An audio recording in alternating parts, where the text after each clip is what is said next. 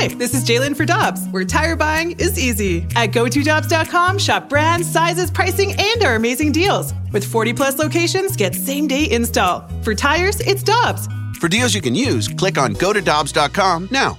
Another day is here, and you're ready for it. What to wear? Check. Breakfast, lunch, and dinner? Check. Planning for what's next and how to save for it? That's where Bank of America can help. For your financial to-dos, Bank of America has experts ready to help get you closer to your goals. Get started at one of our local financial centers or 24-7 in our mobile banking app. Find a location near you at bankofamerica.com slash talk to us. What would you like the power to do? Mobile banking requires downloading the app and is only available for select devices. Message and data rates may apply. Bank of America and a member FDIC. Get ready for winter driving at Dobbs Tire and Auto Centers with super deals on tires, including up to $200 on new Goodyear tires, plus oil changes, brakes, batteries, and more. For value and savings, click on gotodobbs.com today. Time now for the BK and Ferrario podcast, presented by Dobbs Tire and Auto Centers on 101 ESPN.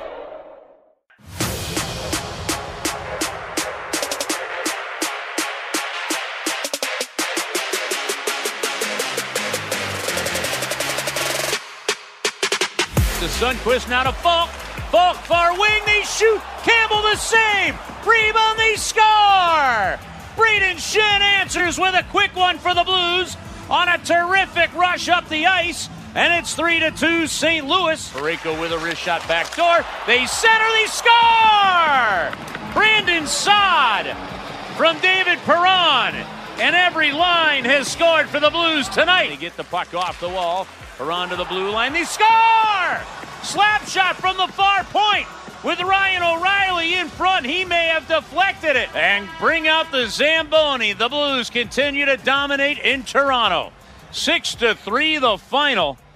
And the Blues continue a point streak and climb in the Central Division standings. With Alex Ferrario and Tanner Hendrickson, I'm Brandon Kiley. It's BK and Ferrario on 101 ESPN. It's 11.04. Your time check brought to you by Clarkson Jewelers, an officially licensed Rolex jeweler. That was a big win over the weekend, man. That felt like a big game. It was hockey night in Canada. Blues going up to Toronto where they're at half capacity now, so there actually felt like there was some energy in the building. And man, it's crazy. All of a sudden, the Blues looked like the team that we've all expected them to look like this year. They get a couple of big saves out of Ville Husso. They get a goal from each and every line. The fifth time that that's happened this season. Second time we've seen it from them in the last four games. And Alex, it was a welcomed sight to see this team playing like we all know it can once again. Yeah, 100%. And watching that, that was the first time in boy, sometime that I've gotten excited for the outcome of that game. Like I was cheering here in our studios because it just it was a playoff atmosphere. That's what it felt like. You got two top teams in their division going head to head where the Blues are coming off of a stinker. Toronto's got one of the highest goal scorers in the National Hockey League. You knew that there needed to be a better outcome, and I thought the Blues came out with that immediately in that first period against Toronto. And it was back and forth hockey. It was the excitement that you get when these two teams go head to head. And here's what I loved about it there were one power plays for each side. It was all even strength. That's where the outcome came from. I think that's an area specialty for the Blues. When they keep it at five on five hockey, that's where they can perform well, and Toronto just couldn't match up with it. So the outcome was impactful for me, and that's why I understand we were frustrated with that Montreal game, and there's no excuses for it. You can't have that happen. But you also look at it and you say, okay, well, there were variables into that, and then you bring that to Toronto. When the variables are different, the Blues look different. Yeah, and I, I like I'm not going to excuse anything that happened against Montreal. That's a game that just flat out can't happen the way that Montreal's it did. on a two game win streak. They're on the way to doing what the Blues did in 2018, 2019. Whatever happened there, that's inexcusable. That can't happen, and I'm not going to pretend that it can just because they played better against Toronto. Two-game win However, streak. let's turn the page 18, because what, what happened against Toronto was amazing. That that is. That is a game. That's what it looks like in the playoffs. You, you, mentioned that, Alex. That felt like a playoff atmosphere against a team that will be represented in the Eastern Conference in the postseason. And Joey Vitale in the postgame was talking about exactly that how the Blues won what felt like a playoff game and how that portends good things for them in the postseason. This was a playoff style of game. To me, this was a five on five. Let the boys play, let them play physical, and let them just go at each other when you look and you match up against these two teams, this this being more of a playoff style of game, this is where the Blues I think are still just better. You're going to see all the rankings, and Toronto's always going to be above the Blues because they got the sexy skill and they got the points and they got all the flash and dash. But from a playoff standpoint, from from a grind it out, use your depth, five on five, let the best team win. When you eliminate the referees from the sequence, to me, this is why I, I still believe that the St. Louis Blues are better than teams like the Toronto Maple Leafs right now. I don't know about that, but I'm not worried about that. Alex, what the Blues have done this year when they play against quality opponents is more often they, than not they've come off on the winning side. They're 8 6 and 1 this year against teams that have at least 60 points on the season. That's pretty good. I haven't looked at what the other teams have done against those particular opponents. I can't imagine there's a whole lot that are in a similar status as the Blues right now that have that kind of winning percentage against the best of the best in either the Eastern or the Western Conference. 1 and 1 this year against Colorado, 2 and 0 against Vegas. They're 1 and 1 against Tampa, 1 0 and 1 against Florida. They've had wins this year and their only matchups against Minnesota and Washington. 1 and 1 against Calgary. The win was really impressive, the loss was real bad. They've played really well against some of the best teams on their schedule. My biggest takeaway from the game on Saturday, and my biggest takeaway from their games really against all of the best teams that have been on their schedule, their best is good enough to win a Stanley Cup this year. The problem is their worst is bad enough to lose against the worst of the worst, including Montreal, as we saw last Thursday night. So for me, as we look towards the trade deadline and we kind of push this thing forward here, I'm not worried about them increasing their ceiling. Their ceiling's high enough already as is. The guys that they have currently on this roster are good enough to win the Stanley Cup when they're playing at their best. Their worst, though, is what you have to improve. And that's what I'm looking towards. What is our biggest weakness if I'm Doug Armstrong? I need to patch that up. That is what I need to improve as we get closer to the trade deadline. And that's how Doug Armstrong and general managers look at their teams. They look at the best and they look at how you improve the worst. And it depends on the difficulty of improving the worst. But here's where I'm at on it. I'm not worried about their worst when it's against teams like Montreal and Arizona. Yes, they lost to two of the worst teams in the National Hockey League, but you're not playing those teams once you get into the playoffs. You're playing the teams that you have to ramp your level of play up. And you went through the list. They're 8 6 and 1 against those teams. But if you break it down even further than that, there was only one blowout. There was only one game that they were out of in the first period, and it was the Calgary Flames game. The Colorado Avalanche loss. That was a one goal loss that they came back in the third period. Can I give you a theme for all of the bad games? I know exactly what it is. It's the goaltending. it's the goaltending. And that's where I was going to get to with this as well. But you look at the games like the Carolina Hurricanes, a one goal loss that you lost in the final moments. Tampa Bay, you lost that game in the third period. Florida, you lost it in a shootout. Nobody really cares about shootout losses. The theme that you just mentioned it's not just the goaltending, it's losing it in the third period. And I think those are intertwined when you discuss Jordan Binnington and you discuss the third period collapses and not being able to hold on to the leads. But what I also look at is the fact that you did beat Colorado. You got 2 0 against the Vegas Golden Knights. You beat the Calgary Flames. You beat Minnesota. You beat Florida, Tampa. You've beaten these teams that everyone looks at, well, they are the higher echelon of this is the team that will win the Stanley Cup. Well, the Blues have been in all of these games against them. So I'm not worried about when they they you know what the bed against Montreal because I know that when they take on a team like the Toronto Maple Leafs, their game is going to show up. Four to three against Colorado, five to four against Edmonton, five three against Pittsburgh, seven one against Calgary. All of those except Calgary, third period, and those were all started by Jordan Binnington. I'm not saying he's the problem with the team this year, but I am saying there's a reason why Ville Husso is your answer in net right now. I don't know if this is going to continue, Alex. I have no idea what we can expect from Ville Husso down the stretch. But Ryan O'Reilly was asked after the game last night, and I know you love hearing about the, the guys, what they're saying about their respective teammates.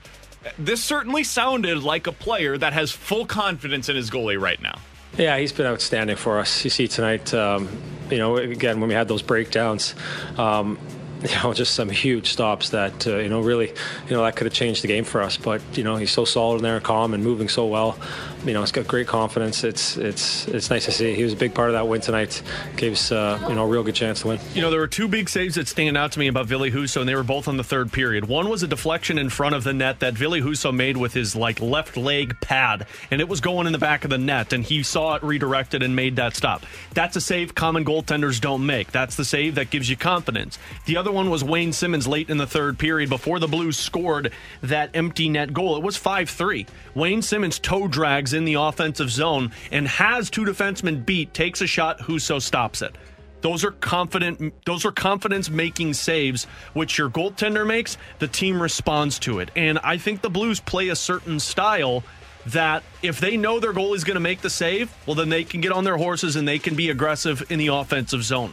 If they're concerned that their goaltender is not going to make the save where the Blues have a slip up, I think the Blues try and be a little bit more focused on that side of not turning the puck over, which in result turns the puck over. They're thinking too much. But I mentioned the third period, the common denominator with those losses against those top teams. I looked at this on the game on our post game show Saturday night. Jordan Benning, Jordan Binnington. Sorry, it's just implanted in my head. Ville Husso has a 939 save percentage this season in the third period. He has allowed 10 goals in the third period. And if you go back in his last 12 games, which is games against the Calgary Flames, games against the uh, Washington Capital, there's a couple of others in there that were some significant teams. He's allowed two goals. Two goals in the third period in his last 12 games. Wow. That's a confident goaltender, and that gives a team the ability to shut down the opponent. You mentioned this before the show today. I'm going to allow people at home to do their own homework on what Jordan Binnington did in his first 11 games as a starter back in 2019. I'll let you do that. Well, nine and one and one in Binnington's first 11 games, nine one and one in Husso's first 11 games as a starter. Ville Husso in his last 11 starts for the Blues. So this is going back to January 7th. So since he returned to the ice after that uh, that brief spell off, he had about a month off and then he returned. He, since then, he started 11 games. He's 9 1 and 1. And Alex, he has a 940 save percentage in those 11 games. 940 in 11 starts against Washington and Nashville and Calgary um, and Winnipeg, Ottawa, Montreal, Toronto.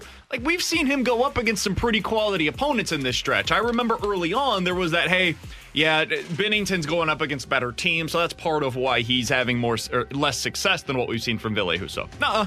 Nope, not any longer. There are no more excuses, explanations, whatever you want to call them. Ville Husso's your starter, and Alex, I've seen enough now to believe that this team can win a Stanley Cup with Ville Husso in net. Now Welcome they need him to continue playing this way. It can't he can't have a drop off in his performance, but if he can keep it up, you don't have to be a 940 save percentage. That's absurd. What we've seen from him over the last But I'll take it. month and a half, this is Definitely probably win the cup with unsustainable, but you'll definitely take it if it's able to sustain in any way, shape, or form. If he can be around like a 915 the rest of the year, you can win a Stanley Cup with that guy in net for you. You really can. Totally can. I mean, he's doing what Jordan Binnington did in the first year. Here's the interesting part with this, and I know you're you're getting down the road with this, which doesn't matter. It's the here and now. But if Ville Husso does that performance the rest of the way and wins a Stanley Cup, is he the guy? And is this who he is, or is somebody going to overpay Ville Husso? Well, somebody's definitely going to overpay him. The question is, is that here or is that elsewhere? Well, I don't think it's going to be here unless you're moving Jordan Binnington. But that's the question you got to ask. You get a goaltender who does this, you look at it and you say, oh man, here he is. Here's the other thing. I think you learn your lesson from Jordan Binnington and you don't re sign him. Like, I know that's a weird thing to say in the middle of all Yeah, of this. let Edmonton sign him for $7 million and then he'll collapse. Absolutely. Absolutely. And I'm not saying he's going to be bad in the future, but he very well may be average after this year. Ride this thing while it's hot. Mm-hmm. I don't know where this goes from from here, but enjoy this while you got it. Enjoy it while you got it. See, I don't know if the lesson is not to re-sign him. I, I think the lesson is not to go long term because remember Binnington had that stopgap You're going to have to. I- i- If he's Oh, going to yeah. get paid this offseason, somebody's going to give him a five plus. stopgap No. deal with Ville Husso. I mean, this is a this Why would he accept that? Because Jordan Somebody's Binnington gonna be took offering it. him more. Jordan Binnington had one year but and won a Stanley Binnington- Cup, Jordan and he Binnington took a was stopgap deal. Jordan Binnington had spent his entire career in the minors. Jordan Binnington also was. I mean, this is Ville Husso hasn't even played a f- full regular Oh, season. 100%. He spent his entire years in the minors, but that's the reason why I think you would sign that extension. Plus, he's 27 years old, and Jordan Binnington, if I'm not mistaken, he was a He was younger. He was, he like was younger when he signed that that two year gap. Yeah, because he's 28 years old now, and he's in his first year of this extension. So he was 26, a little bit younger than Ville Husso. If you're Ville Husso, I'm not signing a two year gap because an injury could pop up. I could go cold. And more importantly, there's teams that are desperate now. If, like Edmonton, Oh, you- yeah. you, heard this. Je- Jeff Marek was on with you over the weekend um, on the pregame show for the Blues Radio. You should listen to that, by the way. Alex does a great job with the pregames. Tomorrow, you'll hear him Blues versus Flyers pregame for that one starting at 5 o'clock. He was on the pregame show with you, and he said, Hey, Edmonton's already drooling Yeah. over the possibility of being able to add Ville Husso in the offseason. Yeah, that's the exact type of team that should, honestly, go all in on Ville Husso because you strike while the iron is hot if you're Edmonton. You have to try to find an answer. The Blues are not in that same desperate spot because they believe eventually Jordan Binnington's going to be the guy. He just hasn't been this year.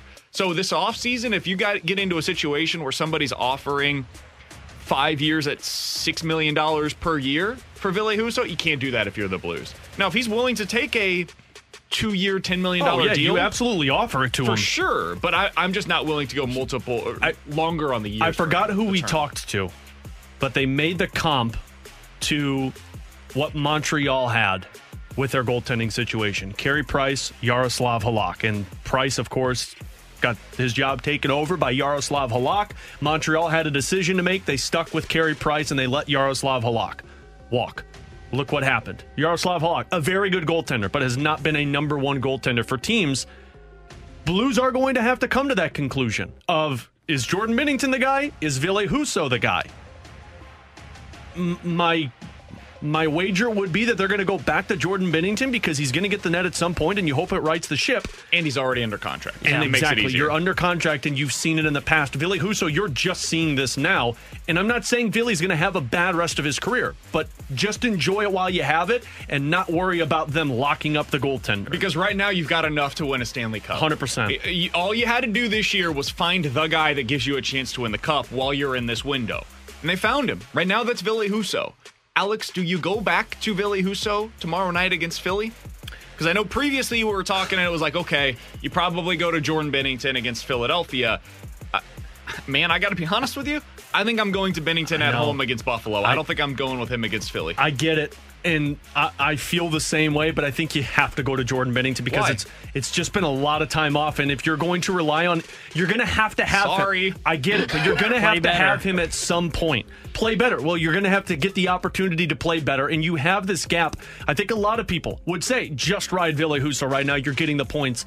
But what happens if you don't play him against Philly, or if you play him against Philly, and then you Hold on, I'm confusing myself. What happens if you don't play Binnington against Philly and then it's more days off and you're like, man, we need points to play against Buffalo? That first game where it's a back to back where you have to play Binnington, man, I'd be really worried about what the Well, you're outcome playing looks better either Friday or Sunday because that's that's the quicker turnaround that you've got. If you if you play Binnington on, Tuesday, you, you go around, I and just- on on Friday I- you go to Husso, and then you probably go to Binnington on Sunday at Chicago. So that's why I I think I push it off one more day. And- I and think I would go Husso on Tuesday at Philadelphia. Give Binnington the start on Friday night at home against Buffalo. You've got a great atmosphere there. You're going to be at home coming off of this long extended Yeah, road just trip. like for the they said against the New Jersey Devils. I hear you, but that I, I'm trying to give him the best chance possible. And oh, by the way, it's a terrible opponent that you're going up against. See, And then on Sunday in Chicago, I would go back to Husso, while you, so that way he gets a little bit of a rest. See, and I think the way I look at this is I would probably play Binnington tomorrow against Philly. I'm playing Husso in Buffalo and in Chicago because he's got two days off in between Chicago and the Rangers, and then I'm going to play. but play. you only get that one day off on Saturday going into that game on Uh, it's enough for Okay. Ville Husso. And then honestly, I'm going to probably, if Binnington doesn't have a good performance against Philly, I'm going to probably keep playing Husso up until that New Jersey Devils game, which I got to make the decision. Do I want Binnington to play against the Devils again? No. Or do I put him against the New York Islanders and then Husso gets the Devils? So tomorrow is going to be a pivotal point, pivotal, pivotal point for Jordan Binnington because if you don't play him against Philly, then you're right. You play him against Buffalo. But if you play him against Buffalo, then you're basically going to have to be playing him again in a couple of days. And I just don't know if they want to do that right now when you need points. With Alex Ferrario and Tanner Hendrickson, I'm Brandon Kiley. In 15 minutes or so, is there any comparison to what we're seeing from this unique player?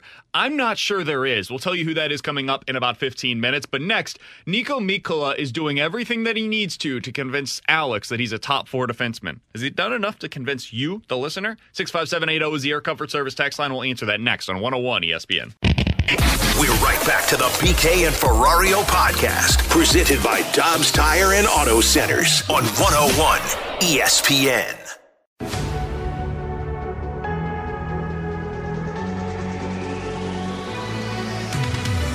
Thought we did a good job of protecting the, the middle of the ice, especially in our end. Uh, they're a very good team at finding it.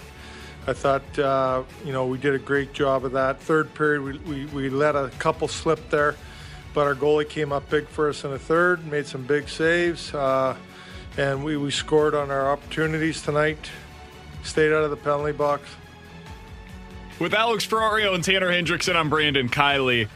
That was Craig Berube after the win on Saturday night. And sometimes, Tanner, I feel like our role on this show is to hear Alex out and then just bring him back to reality a Oh, little okay. bit. I feel like that's your guys' role for me during the Cardinal season sometimes. Oh, you guys time. hear me out about how Tommy Edman's going to be the, neck, the the second coming of Ben Zobrist. And You you never wanna- said that because you hate And, Tommy and then you you tell me, him. hey, no, they should not sign him to a seven-year contract extension. That would not be a good idea. Or I tell you, hey, you know, Bader for five years at fifty million dollars, that would make a lot of sense for the Cardinals. You tell me, no, BK, they don't need to do that.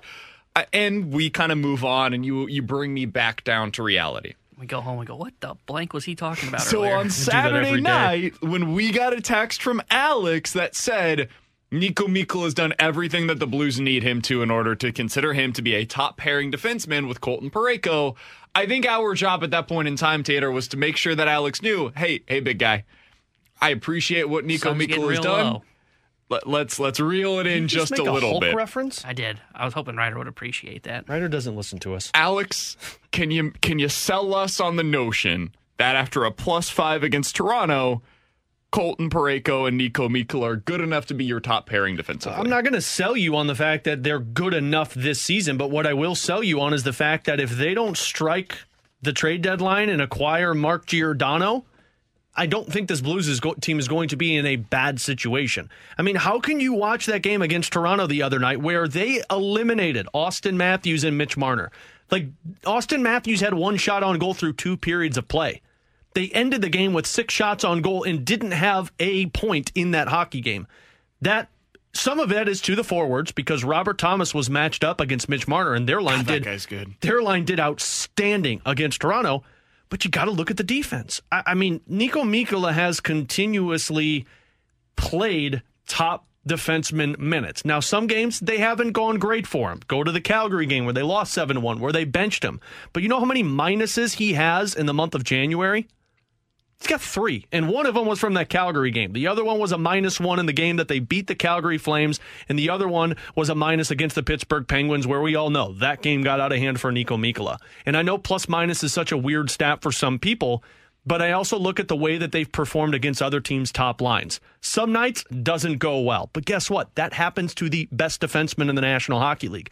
But other nights, when you're facing against Connor McDavid and Mikkola and Parayko were paired up against them the night that they beat Edmonton, that line, I think, had one point and it was on the power play. They've matched up against Jamie Benn of the Dallas Stars and they've eliminated that line.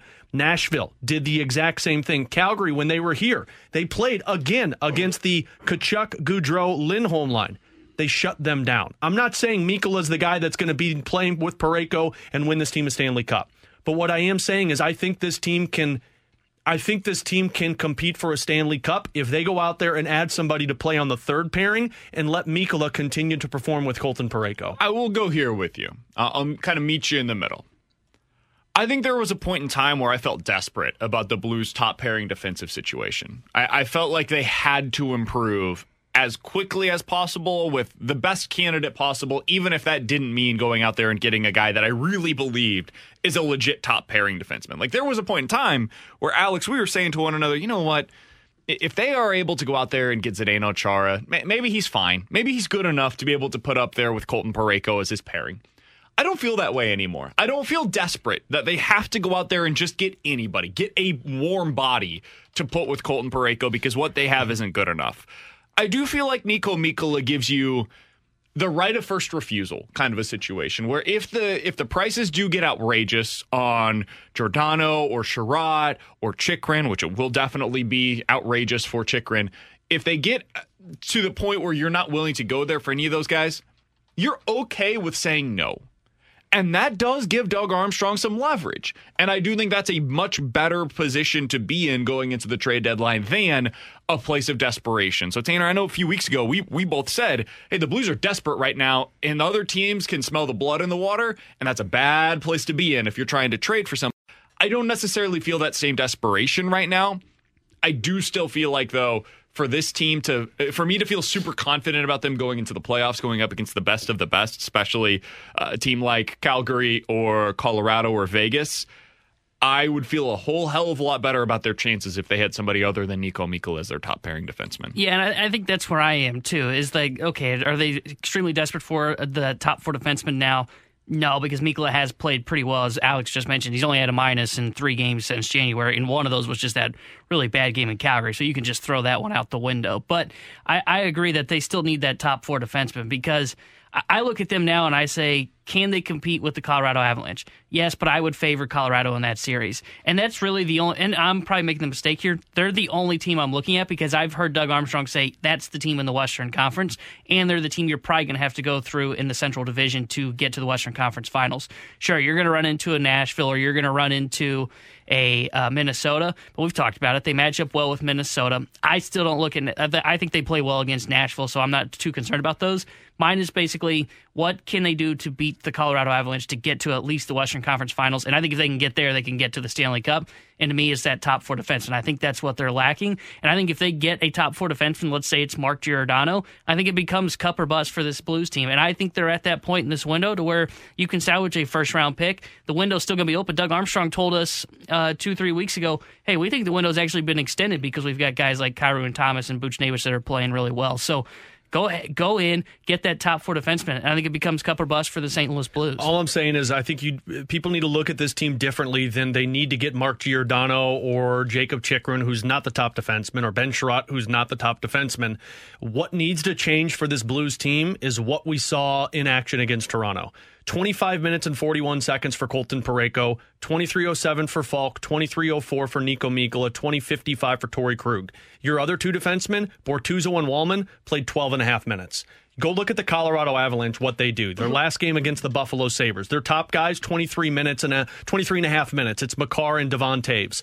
But behind them, Samuel Girard and Erik Johnson, 20 and 17 minutes. Their third pairing defensemen play 15, 16 minutes a night. You have to have six defensemen who can play in the, in the playoffs. That's why they had success when they had Carl Gunnarsson and Joel Edmundson and Robert Bortuzzo, who could play more than 12 minutes a night.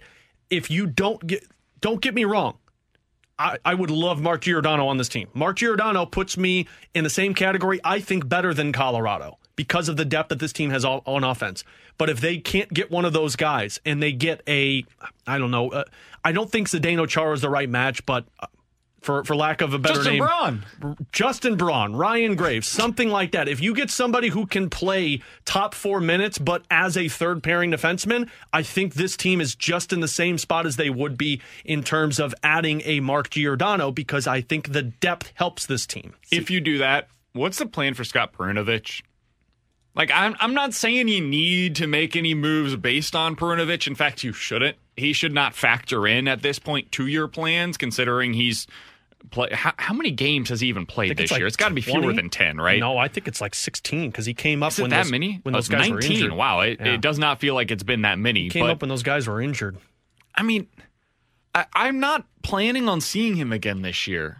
Am I wrong for that, Alex? Well, it'll Barring be some sort of injury. It'll be interesting. Yeah, the injury is going to obviously what plays into this, but also like he was sent down on, on conditioning, so he's got to be brought back up. But they can also send him back down and keep Dakota Joshua up here I, I just don't know where Perunovich fits on this team if you're going to make a trade because Perunovich is probably a eighth defenseman if you don't move Marco Scandella. Like it or not, Marco Scandella is going to get playing time over Scott Perunovich. But Scott Perunovich just isn't a bottom pair defenseman. He should be playing in your top four, but there's no room for him in your top four. So for me, yeah, I think I would let him just play the rest of the season in the American Hockey League. I mean, this is his first full season playing in the NHL, playing pro hockey since the last two years in college, which was canceled, and then his injury. I, I kind of look at a player uh, he's called Mackenzie Weegar for the Florida Panthers. He's their top four defenseman right now. He's a little bit bigger than Perunovich, but he spent three full seasons in the American Hockey League. And I think that's what you might be, not three full seasons, but look at Perunovich the way you looked at Jordan Kyrou. Just get him some seasoning, get him some reps. Don't make him a healthy scratch up at the NHL. Just let him dominate the AHL, and next season have him compete for a top four spot. Do for him what you did with Jake Neighbours with juniors. Jake Neighbours right now, I saw it the other day. I think he's on like a 13 game point His streak or something are like absurd. that. I mean, he's putting up crazy numbers right now, which is exactly what they wanted him to do. They just wanted him to go dominate. So that way next year he comes back, he's top nine forward for the Blues, and he's ready to go for the Blues after playing a full season this year. Do the same thing right now with Scott Perunovich, but down in the AHL. Yeah. With Alex Ferrario and Tanner Hendrickson, I'm Brandon Kiley. Coming up in, fi- in about 15 minutes, we'll get into some questions and answers. 65780 is the Air Comfort Service tax line if you would like to get your questions into the show. Coming up next, though, last night was a full display of, in my opinion, one of the most exciting athletes of the 21st century. What's the comp for this guy? We'll tell you who that is next on 101 ESPN. We're right back to the BK and Ferrario podcast, presented by Dobbs Tire and Auto Centers on 101 ESPN.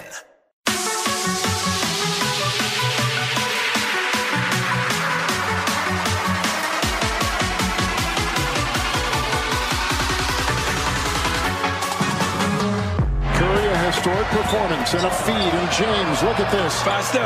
Seven and a half Yeah, misses. They can't faster. keep up. Another three. Kaboom!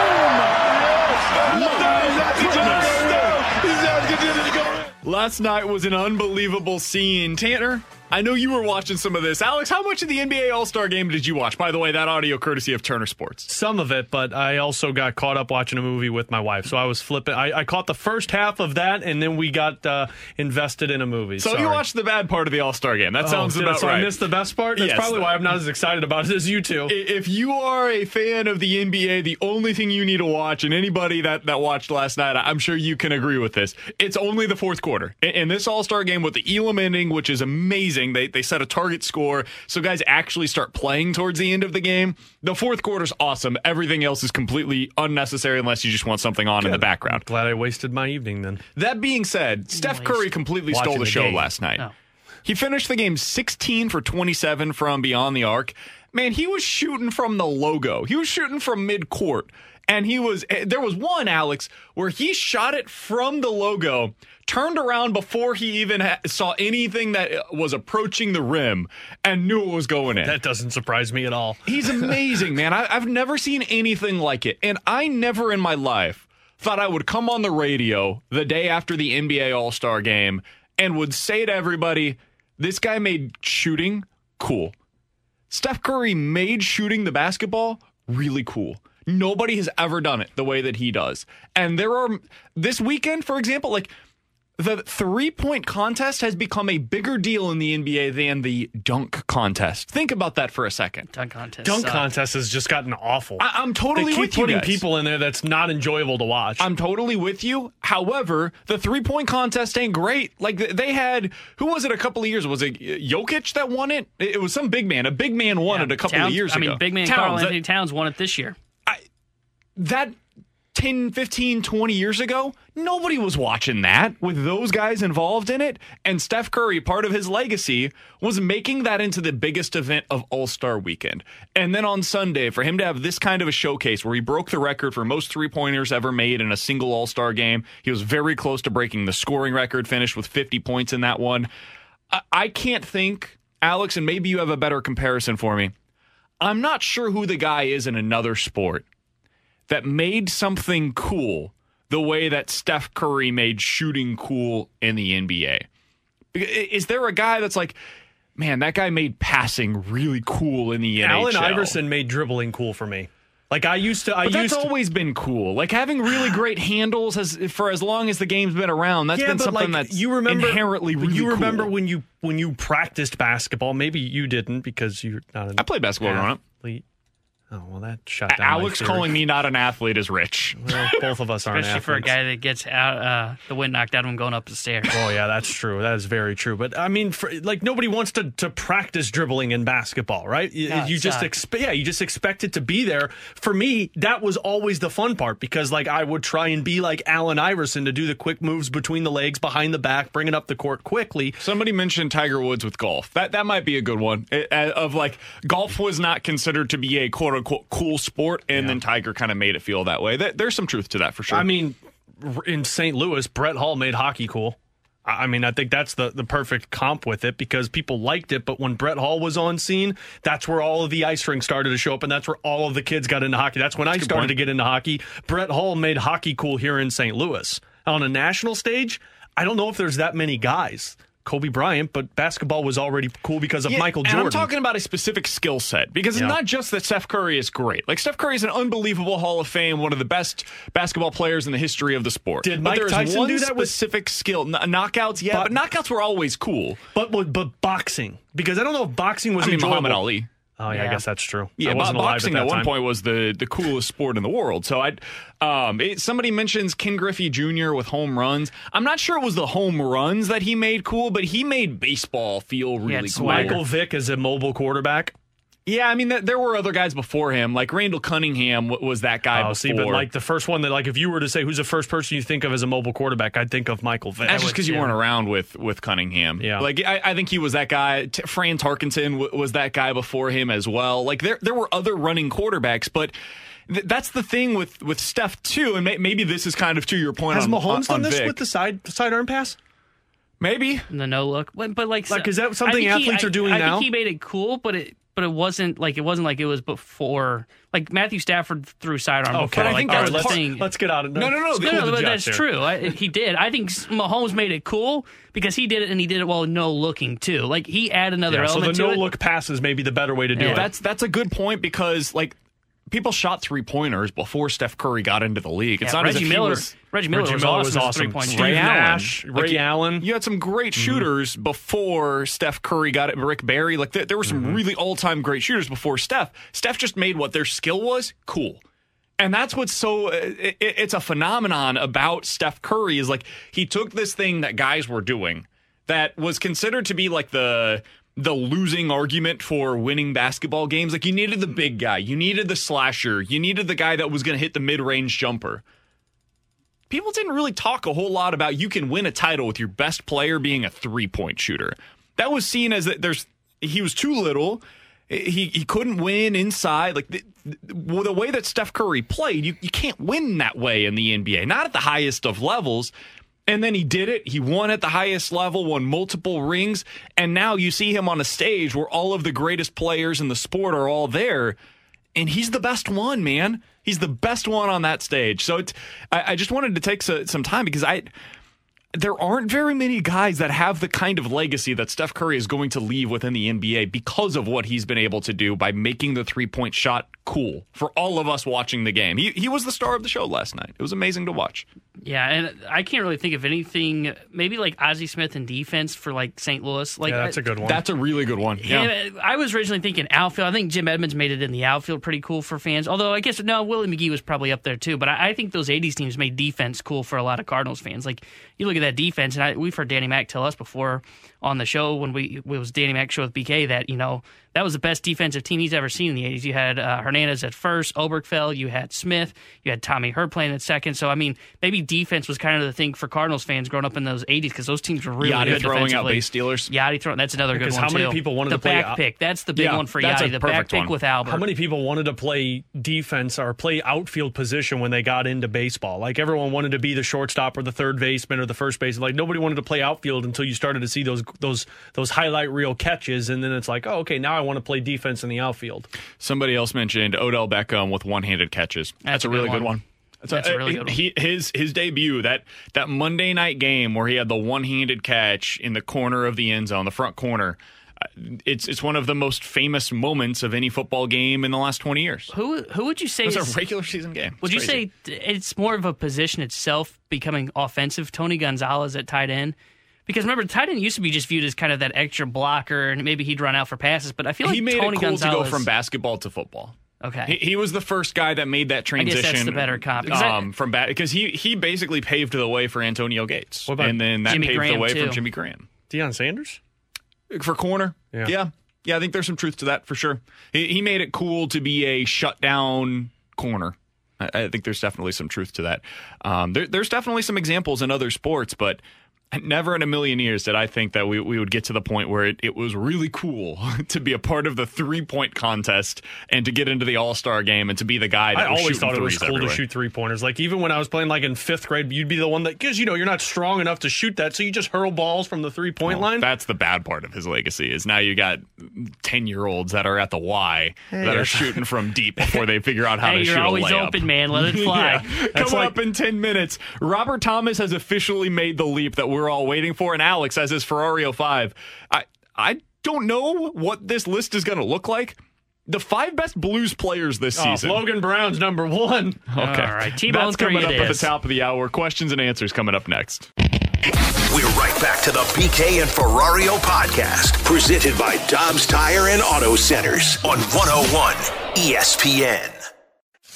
You've got questions. We may have the answers. Maybe text now to 65780. It's BK and Ferrario's questions and answers on 101 ESPN.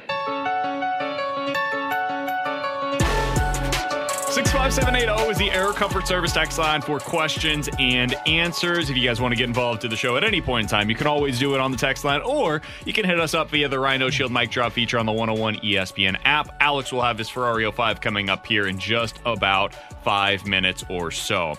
Let's start out with this one from the 314. Hey guys, what happens if Jordan Binnington doesn't get back on track this year? How does that affect the long term outlook for the Blues? Puts one big giant question mark on Yeah. it, in my opinion. I mean,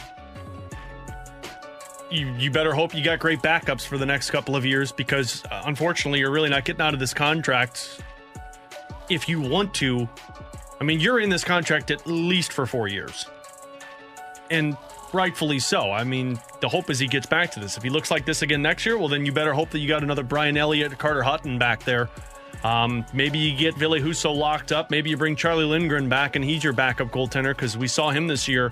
But I mean, every team in the NHL has to have a good backup goaltender. So that's where David Alexander in this scouting department has done a phenomenal job of of bringing in guys. But if he doesn't get back to himself, well, then you're going to have another goaltender probably take over the quote unquote goalie controversy. Yeah, and I, I just think it puts a big question mark on everything because then you head into the offseason going, okay, it almost feels like we have to bring back potentially Husso, or if you have faith in Lindgren being the backup, you've got that. But I mean, I agreed with you. I think you said earlier in the show, Alex, that next year Binnington, you talked about the Carey Price uh, Halak situation. Blues are going to have to choose. It's probably going to be Binnington because he's under contract. Well, if you end up letting Husso walk, Binnington becomes the guy. There are going to be massive question marks heading into the offseason of whether or not he can get back on track, especially if he doesn't show any sign of it in the regular season. And and I think it could be something that uh, I don't know if it's enough to hamper.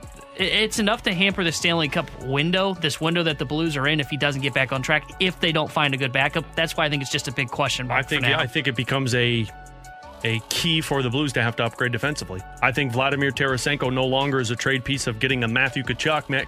If you're trading Vladimir Tarasenko, he's a piece that gets you somebody to play on defense in your top pairing. Have you seen what Charlie Lindgren is doing down in the AHL, by the way? He's been outstanding for this. He hasn't been really good. I'm telling you, th- this is a So guy. is James Neal. He's playing well. Yeah, James Neal's starting to score some goals again. Charlie Lindgren is is like the perfect example of a Blues backup goaltender in a system for the longest time, backing up Carey Price, never getting your opportunity. You get your opportunity and you just run the show with it. That's how you get yourself a contract. It would not surprise me if they extend him and give him a one year, one way contract next He's year. 14 2 and 1 in the AHL. He's also only Wow. 28 years old. 14 2 and 1, giving up 2.3 goals on average and has a 921 Is he save the best goalie in the American Hockey League?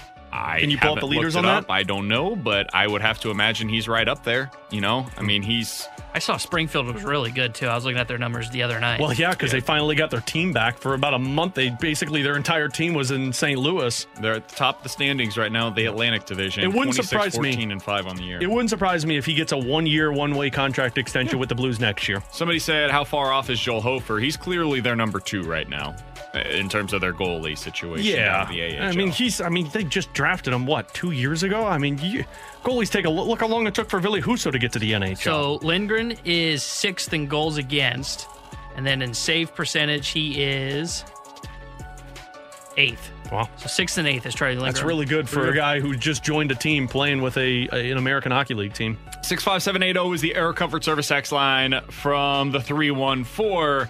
Uh, guys, if defense is so bad, why does Ville Husso have the best save percentage in the league? Doesn't that go against what we've been saying about the Blues defense so far this year?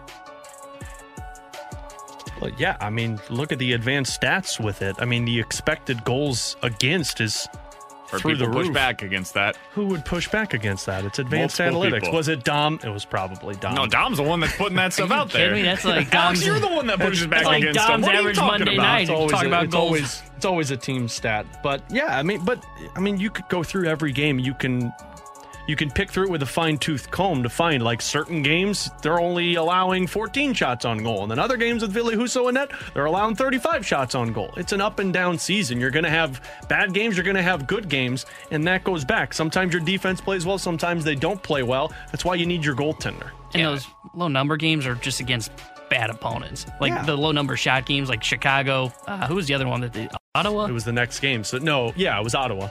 yeah, where you're giving up like 16, 17 shots. This And then Montreal. going against a Montreal, they only gave up 20 shots on goal. Yeah. No, it was Ottawa and Montreal, not Chicago.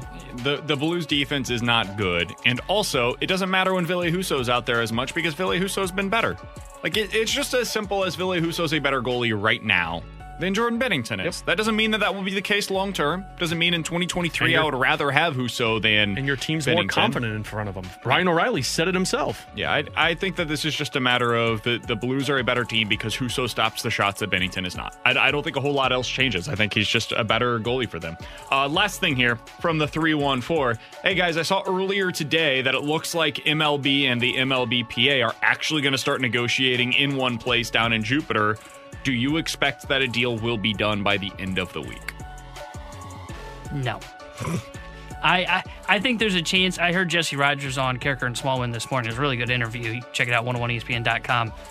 I heard him say that he he's more optimistic than some other people in the business of that they could not get a deal done this week, but build some really good momentum towards something. He thinks they get one done. Yeah. Oh, did he really say? Okay, I missed that. Then I thought he said that they're going Said to he's build momentum. optimistic. Okay. That's not getting I- one I- done. I That's could- like me saying season will start on time. I, I could see them getting some momentum kind of building towards something. I just don't know if they'll get a deal done, hammered out this week. It may be next week if they're going to build momentum this week towards it. Because I agreed with him. You know, neither side's really offered up their best uh, best offer yet. And the MLBPA's, I agree with also the stance of, you know, they want to move the, uh, what is it, the CBT threshold, and they also want to do something with the Super Twos. They're probably going to use one of those two. They'll dump one and use it as a bargaining chip. And it's an interesting strategy. I don't, I don't know if we get a deal done this week. It may be next week, but they have to build momentum this week. This I- week I- is crucial. I think by Saturday or Sunday they'll have a deal. I think this time next week they got one. Yeah, because Monday's the deadline, right? Mm-hmm. I think Saturday or Sunday they're gonna they're going to have a de- a verbal deal in place that they just need to complete. I think the players are going to cave. oh, see, I don't think the players are going to cave. I do. I think they're going to have to. I think that all of their their all of their chips that they're trying to hold are just starting to deplete more. Well, if the, if the players cave, we'll be back in Oh, yeah, five we'll be years back in the in- same absolutely. situation. I'd say Because three. I, I think they, I think they. Oh gosh, I hope it's more than a three year deal. I, I think the players. This is the strongest they've felt on some of these issues, and I think they're not going to cave. I think the owners will.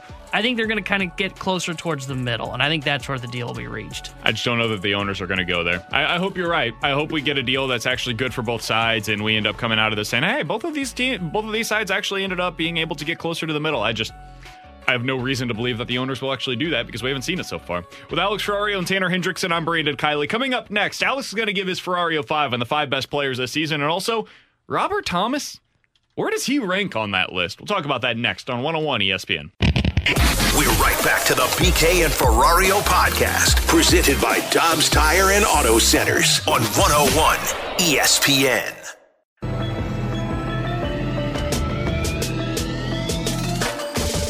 Think he's finding guys more than ever in open spots uh, in, in the slot, and uh, he's had success so far this year. We and we need we need that to keep going. We need. I, I also think his defensive game uh, has taken another level. He's, he's taken more pride in it, and I think he's still got uh, more levels to go, which is um, I think a really good sign for, for if I'm a fan of uh, the Blues and as a teammate, it's good to see. With Alex Ferrario and Tanner Hendrickson, I'm Brandon Kiley. That was David Perron on with Karraker and Smallman late last week, talking about the step that Robert Thomas has taken this year. Alex, in year four, Adam Oates scored 16 goals and had 62 assists. Someone made this comp before. So far this year, if you go by the pace, this is year four, by the way, for Robert Thomas, he's on pace for 14 goals and 60 assists. He is basically on pace to match what Adam Oates did four years into his NHL career, as Robert Thomas is doing this year. The difference is year five for Adam Oates and Robert Thomas because Adam Oates became a 90, 100 point player, and I don't know if Thomas I- is getting there. I Not- sense a BKO. Yeah, I Not sense one too. I did not compare him to what Adam Oates did in 1993 when he finished with 45 goals and 97 assists and had 142 points on Yeah, the season. wow. But here he comes, ladies and gentlemen. Not making that comparison. I'm just looking at what they both did in year four. Don't shoot the messenger. That's just the reality. Say it with me. BKO. BKO. BKO. Robert Thomas has clearly taken that step. I remember a couple of years ago, Alex, we talked with Craig Berube about what he wanted to see from Robert Thomas to, to be able to take that step from being a really good player to being a legit star in the league. And he basically described the player that we're watching right now. Last or on Saturday night, he was matched up against the top line from Toronto. And we've seen that a number of times this year. When they need a guy to go out there and they need a line to go out there to shut somebody else down, there have been times this year where it's not Ryan O'Reilly's line, it's actually Robert Thomas's line that they're sending out there, which I find to be very interesting. He's getting some of those really difficult minutes. I think that's good for the Blues because they're able to alleviate some of that workload from Ryan O'Reilly. I think that's part of why we're seeing O'Reilly getting his offensive game, finding that a little bit more of late. So Robert Thomas has clearly taken that ne- next step. And over the weekend, I texted you, Alex, are we sure that Robert Thomas isn't the best player on this Blues team right now? And it made me think. This feels like a Ferrario 5 to me. It absolutely is a Ferrari 5. It's been a long time, boys. T-Bone, hit the open. You're listening to BK and Ferrario. It's time for the Ferrario 5, a top five list of very random things. So, Ferrario, give us your top five.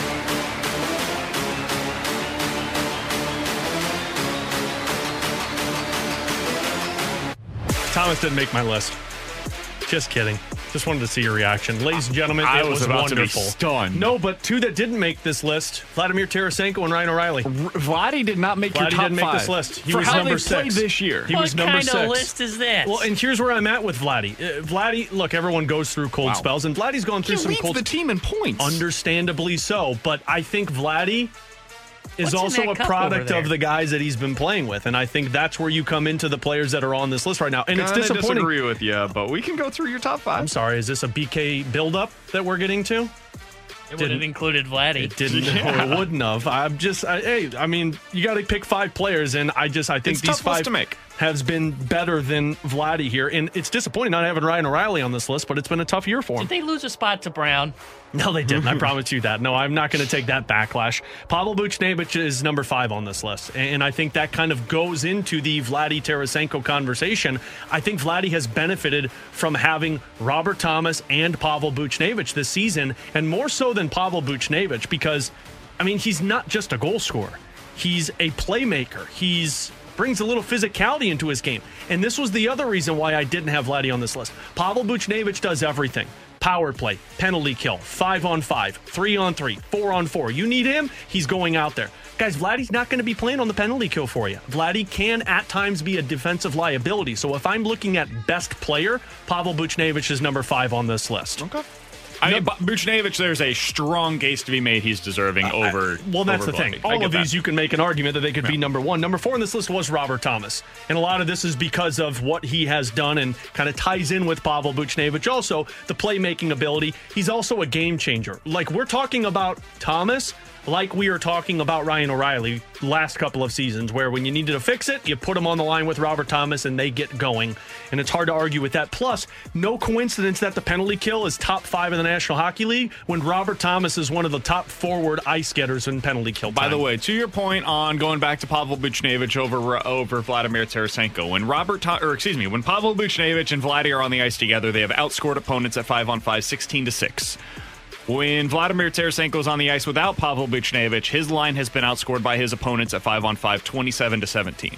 So he's been outscored by 10 points when he is out there without Pavel Buchnevich. He has outscored his opponents by 10, 10 goals whenever he's out there with Pavel Buchnevich. Yeah. Just to, to support your point there. Number three on this list is Justin Faulk.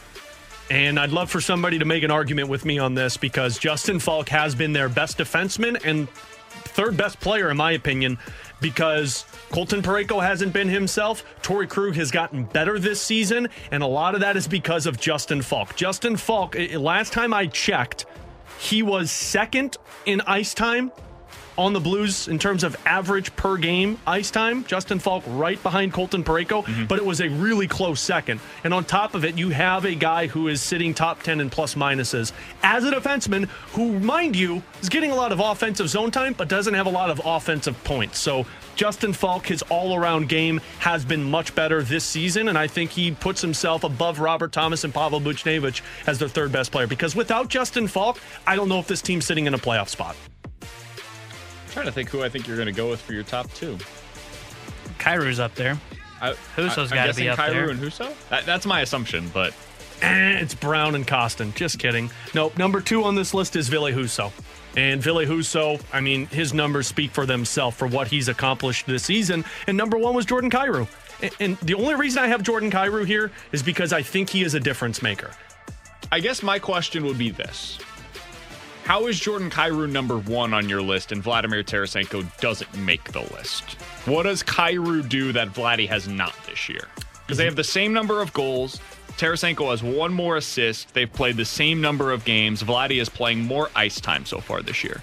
Understandable, but I just think with Jordan Kyrou, there's a a certain aspect of his game that makes a difference on the ice. His speed, his playmaking ability, his his ability to create offense by himself. I just don't know if Vladimir Tarasenko has that ability.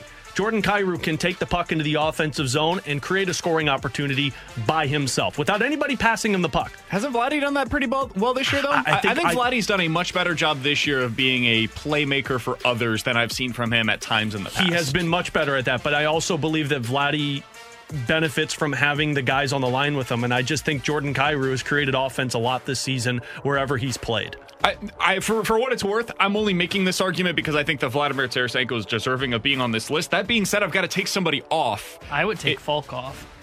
Whew, Faulk's been really good, and the only reason I say that, and it's probably because of you know just the way I look at this team, and I don't think defense. So I would probably put him at six, just on the outside looking in, and I would put Vladdy into the top. Oh, well, five. you're not wrong. From the five seven three, Ferrario loves to hear himself talk. He knows nothing about hockey. Okay, that's, don't- that's, that's not what I'm saying at all. I, spot on. I, for what it's worth, I think there's a clear cut top six. Like I, that, that's Oh, the, ol- the Yeah. only other guy If that I was a would top have six, I'd have Vladdy there. Yeah, I think Vladdy would be the sixth guy. And think about this: if I told you coming into this season that your top six fl- players on the Blues would be Kyrou, Husso, Faulk, Thomas, Buchnevich, and Tarasenko in some order, I think we all would have had some follow-up questions as to what I exactly would have went. happened. Where the hell is Ryan O'Reilly and David Perron? What would you have guessed the Blues record to be? What are we now? How many games into the season? 49. Nine. 3, 49. 49. So let's say 50 games into the year. That was a What would you have guessed their record was 50 games into the season if those were the top six players on the roster? Because I would have said pretty close to 500, maybe below Say, I probably 500. because there were- 500. I would have assumed injuries. I would have Ah. assumed Binnington got hurt. I would have assumed O'Reilly got hurt. I would have probably assumed Parayko got hurt. Yeah, but if Husso was up there, Husso was playing well, so I think he would have. Uh, he didn't con- doesn't concern me as much. What would concern me is not seeing Ryan O'Reilly's name up there. I mean, Vladdy's name not on there. If if that if this was the list and you gave it to me, I'd be like, okay, well, they they survived the last couple of years without Vladdy, so that doesn't top surprise six, me. though, oh, Vladdy top six, okay. Ryan O'Reilly would be the biggest concern for me. But if Robert Thomas is on this list, he's obviously taking a step forward. I don't think they'd be where they're at right now, but I do think that they would be a little bit above 500. That's fair. I, I wouldn't have made that assumption. I- yeah, I would- I would have been like, that's a a I thought they were out 500 of the team. playoff race. Yeah, I would have said that's a 500 team, and we're talking about them as maybe a team missing the playoffs. By the way, also, we're going to continue this on the other side. Think about these names that are on the list and the decisions that over the last few years Doug Armstrong has made that led to these players being on the list. Jordan Kyrou decided not to trade him. Ville Husso kept him around despite, at least I know for us, Alex, having some questions about Ville Husso as the backup goalie going into this year. Trading for Justin Faulk. Keeping and believing in Robert Thomas to being this guy. Trading for Pavel Buchnevich. Refusing to trade Vladimir Tarasenko over the offseason. Doug Armstrong deserves a ton of credit for the team that we are watching on the ice right now. We're going to talk about specifically what he did this last offseason and whether or not this can reach the pinnacle for for Doug Armstrong when we look back at it. Is this his best offseason that we've seen from him yet? We'll talk about that next on 101 ESPN. We're right back to the BK and Ferrario podcast, presented by Dobbs Tire and Auto Centers on 101 ESPN.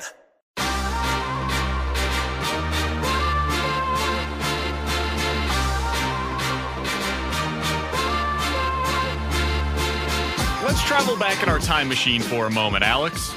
Let's go back to last offseason when we were talking about okay, who are the Blues going to sign? What are their decisions going to be? Because we knew you got a couple of spots in the top six that are open, and you need to find players on the open market that might be able to fill those top six roles. With Alex Ferrario and Tanner Hendrickson, I'm Brandon Kiley. It's BK and Ferrario on 101 ESPN in 15 minutes. Are the Blues ready, or excuse me, are the Cardinals ready to go all in for a designated hitter? Talk about Blues that too? Coming up here in about 15 minutes or He so. defense. But Alex, there there were there there were some obvious candidates that could come here to St. Louis, and I know one of the guys that we talked a ton about was whether or not they could go out there and acquire Jack Eichel, Nope. Matthew Tkachuk.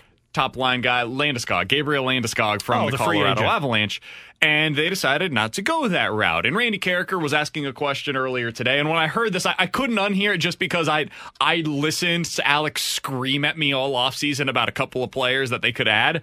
When he asked this question earlier today to Chris Kerber, I was like, oh no no no no no no, that's not true. That's not true. Listen to this. when we approached free agency and the, the trade market last year, we were all talking about Landeskog and we're talking about some other big time free agents. None of us were talking about trading for Pavel Buchnevich or signing Brandon Saad. Those are the two guys the Blues wound up with. And I'm not so sure that with the salaries that those two are taking home, that the Blues and Doug Armstrong could have done better than he did by getting those two. So I will say on the front end, he's absolutely correct in what he said. Like the, the Blues did an amazing job. For $10 million, basically, they added two guys that have been perfect. They've been everything they needed them to be. Pavel Buchnevich is a legit top five player on this roster right now. Brandon Saad, when you look at what he does, I think he was put on this earth, Alex, to be right in front of the net and to put the puck in the back of the net whenever he's getting a, a Born to play. Blues hockey. It was it, he was the perfect addition, exactly what they needed in the offseason. He's a perfect Central Division player, and look at the success he's had with Chicago and Colorado. Absolutely. He, he is perfect for what they needed him to be. I decided to go back because I was curious, you know, how, how do their additions compare to the other guys that were out there on the market in that same kind of um, range in, in terms of the salary? So going from like three and a half million dollars to six and a half million dollars. Those guys that were in the mid tier forward free agent group. Man, they, they really couldn't have done any better than the two players that they ultimately acquired. You look at any of them, it's 18, 11, 14, 6, 7, 10, 4, 8, 9, 3, 1. Those were the goals that they've scored among these guys that were in that same category. Brandon Saad's at 16. You look at the ratings for all these guys, they're all right around zero to a plus three, maybe a minus three. Brandon Saad, plus four so far this year. You look at what Pavel Buchnevich has done. He's got more goals, more assists than any of the guys that were in that range of signings in the offseason. They were able to get him via trade for a second round pick in Sammy Blais. Alex, I'm going to give you your kudos because I went back into the archives to find okay, when did my guy Alex Ferrario start looking at Pavel Buchnevich as a realistic addition for the Blues? This comes from June 16th, my man. My third one, I'm calling the New York Rangers, boys. and I'm giving him a call and I'm talking to him about a player named Pavel Buchnevich, guy who plays on the right We've wing. he Buchnevich. shoots left, so he can be a It's left fine. winger for you. He let- this past season had 20 goals and 48 points in 54 games. He's 2016 21 in his last three years. The reason I'm calling the Rangers is because they're trying to transition into a team that can make a push. And Buchnevich is a great player. He is a great player. what'd My you guy him called him on June 16th. We don't have that audio. and said you can give him Vladimir Tarasenko. That's It'd right. be a great trade for both sides. They didn't even have to go that far. The reason why I wanted to bring all of this up, man, is because you look back to the offseason, you add Saad, you add Buchnevich, two guys that are con- going to combine, I think both this year probably for 25 plus goals for the Blues, at least 20 plus goals for the Blues. And you look at what they were able to do by keeping Vladimir Tarasenko, bringing Ville Husso back into the fold, deciding to build around this current roster.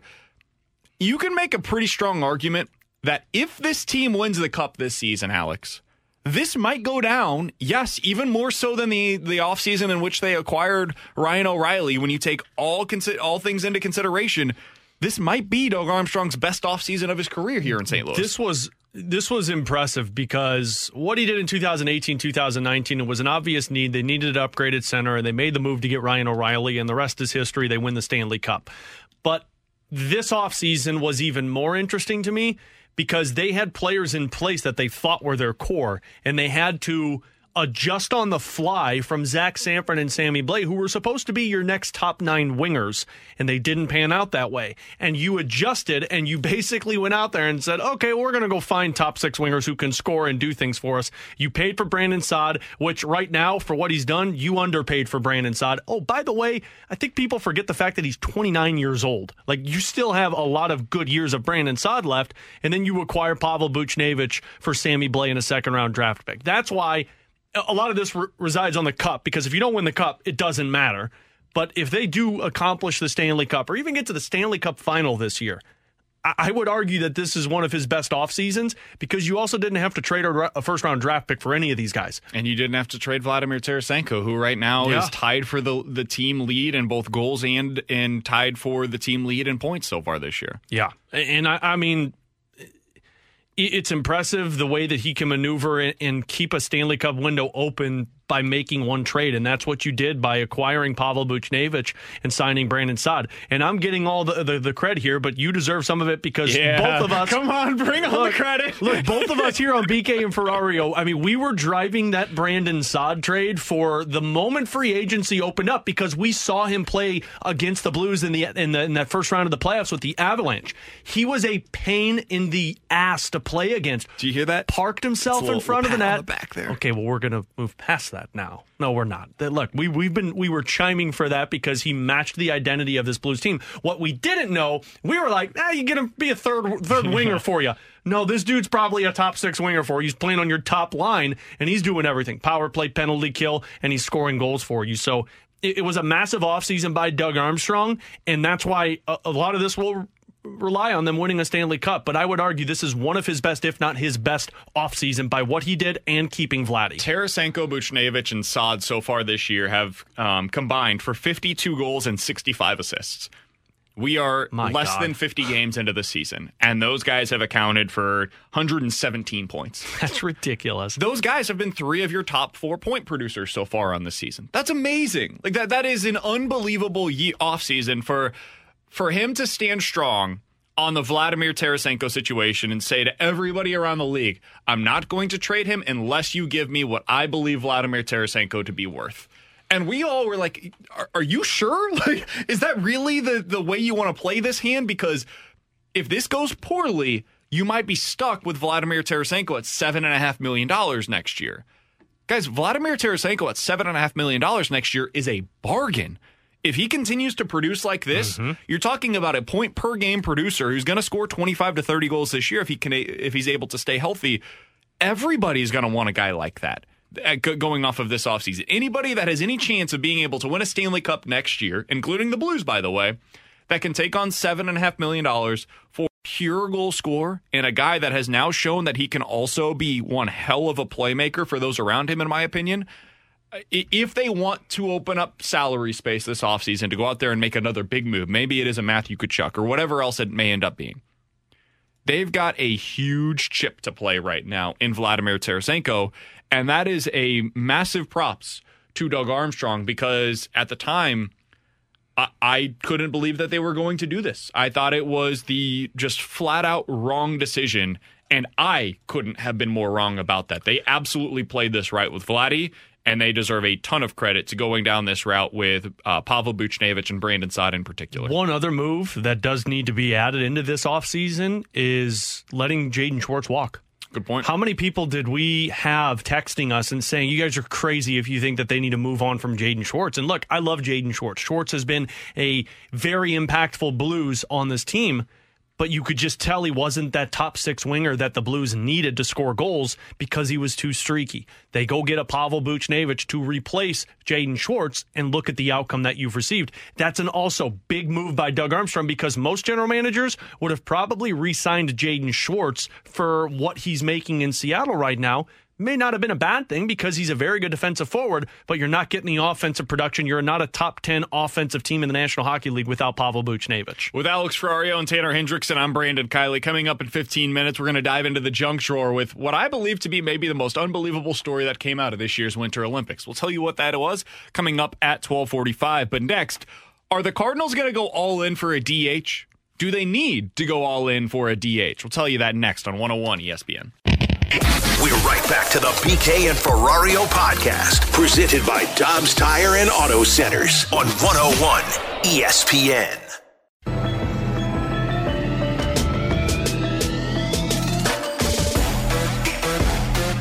Alongside Alex Ferrario and Tanner Hendrickson, I'm Brandon Kiley. We're going to dive into the junk drawer with what I believe to be an unbelievable story from the Winter Olympics that nobody apparently watched. Curling. We'll do that coming up in about 10 minutes.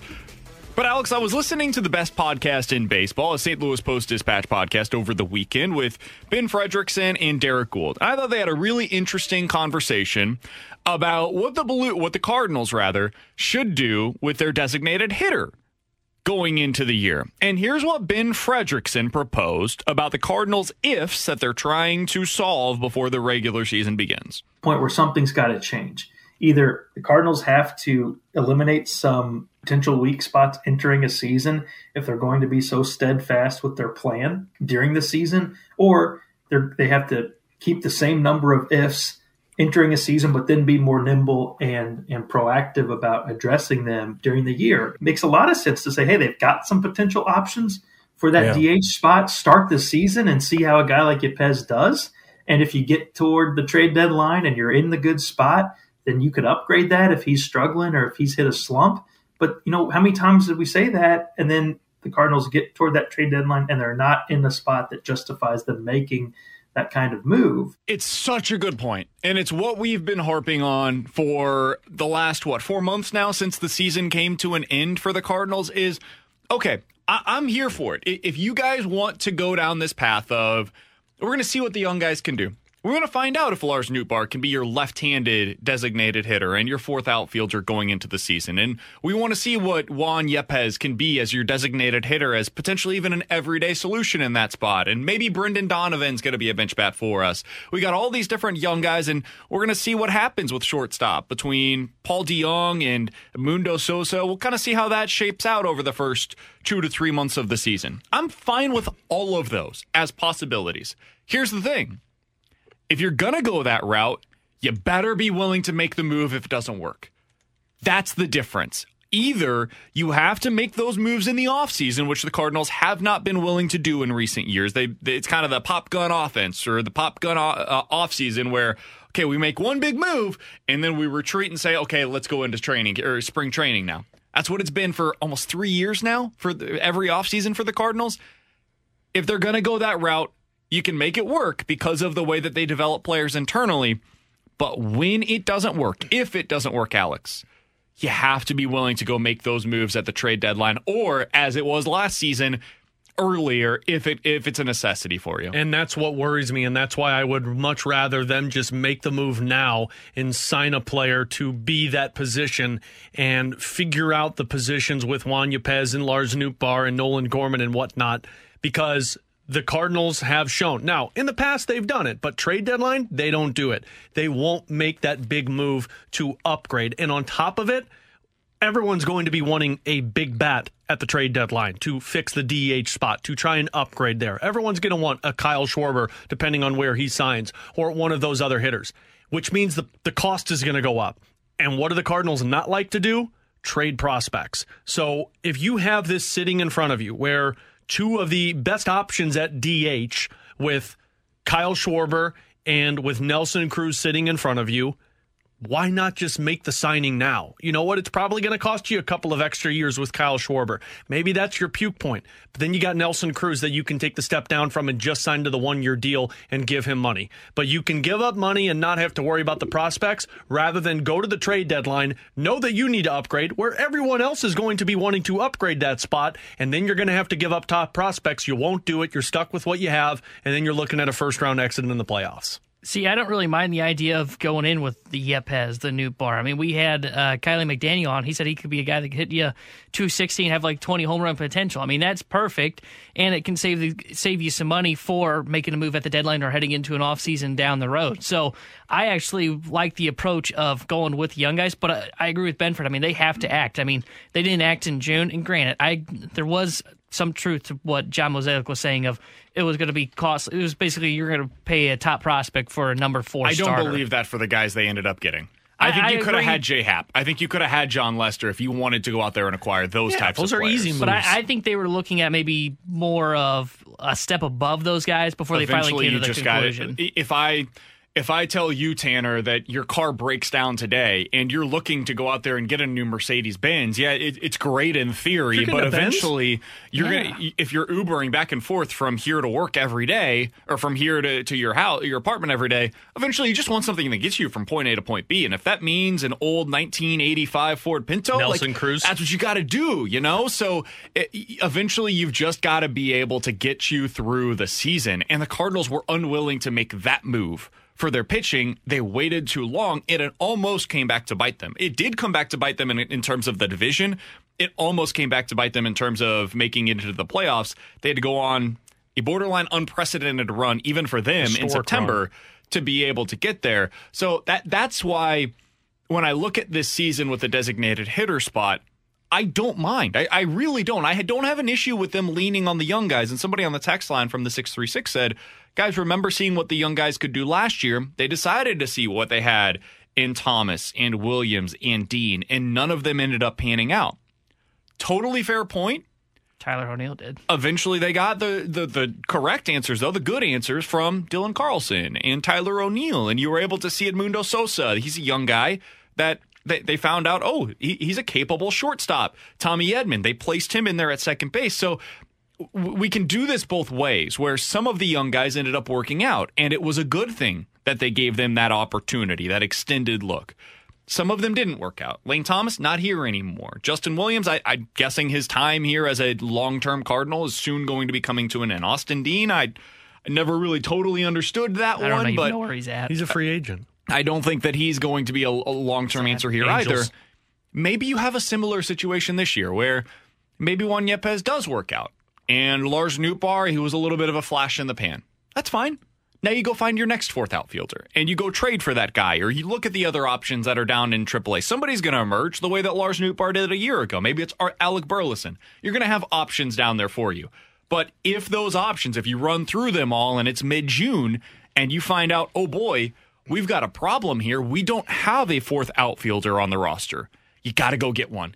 And one thing that comes to mind when I'm thinking about this, Alex, is what the Braves did last year because they were not too prideful to admit a mistake. Adam Duvall last offseason went from the Braves to the Miami Marlins. They signed him in the offseason. You know what the Braves did at the trade deadline? Said, you know what we're missing right now in our outfield? Adam Duvall. And they went out there and they paid a cost in, in assets to be able to reacquire the player that they let walk in the offseason. They admitted they were wrong. If you're the Cardinals and you're this front office and you get to midseason or closer to the trade deadline, be willing to admit you were wrong on something. That is not admitting defeat. It's giving yourself a chance to correct something that went wrong earlier in the offseason. Are you talking about trading for Randy Arozarena? No, but just in general, like if they end up being wrong at, about the designated hitter spot and Uh, Maybe a guy like, for example, Nelson Cruz becomes available. He signed with a team that doesn't need him down the stretch because they're not going to be com- contending for the postseason. Go get him. See, that's my problem though, because uh, teams know then that that's your that's your area of need. They know it's kind of the blues and defenseman spot. You, they know you're desperate for something and you have to upgrade in that area. And they're going to want the top guys, and the Cardinals aren't going to move on from the top guys. So that's why it's like if I know that that's a need now, I I just as much as I want to give Juan Yepez the opportunity, and as much as I want to give you know these guys that look like they're ready for that spot the opportunity, I'm going to make sure that I'm I'm covering all of my bases, pun intended, by just signing the guy that can do that for me. And then guess what? Juan Yepez, you're still going to be a vital piece of this team because injuries happen in the season. We're going to need bench bats. We're going to need days off. You're still going to be here. But I'm going to make sure that I'm not playing with any ifs if I want to win the World Series this year. But but to my point uh, with the trade deadline, though, the way I look at it too is, I mean, you you look at what the Braves did. The first move they made was they went and got Joc Pederson. I, I don't think if if they try the Juan Yepez Lars Nootbaar route and it doesn't work, you don't necessarily need that impact bat to come at the DH spot. You just need someone that's going to fill and fill it effectively. Joc Pederson was hitting 230 when the Braves went out and acquired. He was he was the first guy that was going to fill in that Ronald Acuna gap that they were missing. And then of course they added on at the deadline. So they went in. They just said, okay, we need to keep adding outfielders, and we'll find out what we have there. Maybe that's the approach for the Cardinals. Not adding four different DH guys if it fails this season at the deadline, but go get one that can be a decent, you know, just fill in stopgap guy for you. Then maybe at the deadline you look for his platoon option, or maybe one of those guys comes back from Memphis and actually is kind of took that mental reset and figured it out. I, I don't have an issue if you're going to head into this season with those guys at DH, long as you act appropriately when when if, if they struggle that you go out there and make a move. And it doesn't even have to be the impact bat because that is where you're going to get into that asking price. Go find that guy that you can say, you know what, we think he has potential here in St. Louis. We can go get him for one of our low top 30 prospects or not even a prospect. The guy that the Braves gave up, I was just trying to find this. I don't even think he was a top 30 prospect in their He was system. basically their version of Ali Sanchez. Like Yeah. what, what they gave up in, in return for Adam Duvall last year. I was looking up the same thing, Tanner. They gave up Alex Jackson, a catcher who is 25 years old at the time that they traded him. He was splitting time between the minors and the big leagues. He's not a prospect whatsoever. He's basically the what the Cardinals have in Ali Sanchez right now is their third catcher. That's who the Braves gave up to be able to reacquire at the deadline, Adam Duvall that's what you're looking at. If you're going into the trade deadline this year and you need somebody that just not a superstar, but a capable hitter to fill that spot as a as a DH, you can go get that guy. He, he's always available. Every year there's somebody that can go out there and they project to be a 20 to 25 home run hitter and they'll hit like 240 for you with a pretty low on base percentage. Like a power bat those guys are a dime a dozen. You can find them anywhere. Guys that are corner infielders, corner outfielder, DH types. Those guys are always available. So if they want to go out there and get them, they can. But the same thing is true about back end starters. This is where it gets tough. Is last year they should have been able to get Jay Happ or Jon Lester earlier, and they decided not to do so. This year they can't make that same they can't make that same mistake if they're going to go down this route. And it certainly sounds like, based on all reports, they're going to. I did want to add this last piece of information in here, guys. Over on Fangraphs, Dan Szymborski, who puts together the Zips projections for them that we talk a lot about, he put out some projections on possible contracts that could be given out once the lockout is over. There were three in particular that stood out to me because they're they're players that we've talked about in the past and potential connection with the Cardinals. Said Kyle Schwarber, he's projecting for a four-year, eighty million dollar contract. He's got Kris Bryant signing a four-year, ninety million dollar deal. And he's projecting Trevor Story, similar to what we saw at the beginning of the offseason, to get a five-year, one hundred and thirty million dollar contract. I don't think the Cardinals are going to be playing in those waters. No. I just can't see them going that many years, that high in terms of the average annual value on the salary. I don't think you're going to see them signing anybody approaching those kinds of deals. Yeah. I think if they're going to sign a player for this spot, it'll be somebody making five to ten million dollars. Uh, Colin Moran's the one that continues to come back for me. That's the guy that you can put in this spot. But yeah, you're right. I mean, Trevor Story, I think we all kind of figured that one was out, um, unless it was a one year deal.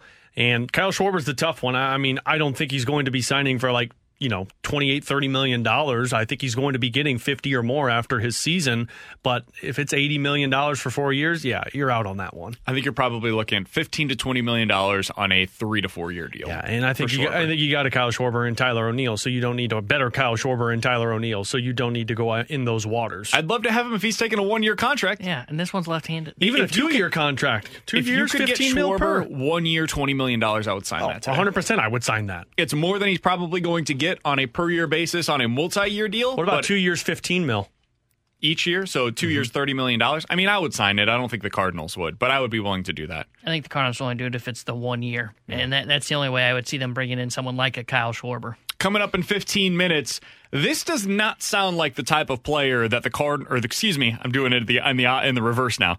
That the Blues would be looking to acquire at the trade deadline this year, but he's one of the top guys that's available. We'll talk about him coming up at one o'clock. But next, let's dive into the junk drawer with a guy who, man, I would never want to have this happen to me. We'll tell you about it next on 101 ESPN. We're right back to the BK and Ferrario podcast, presented by Dobbs Tire and Auto Centers on 101 ESPN. Let's open it up. The junk drawer with BK and Ferrario.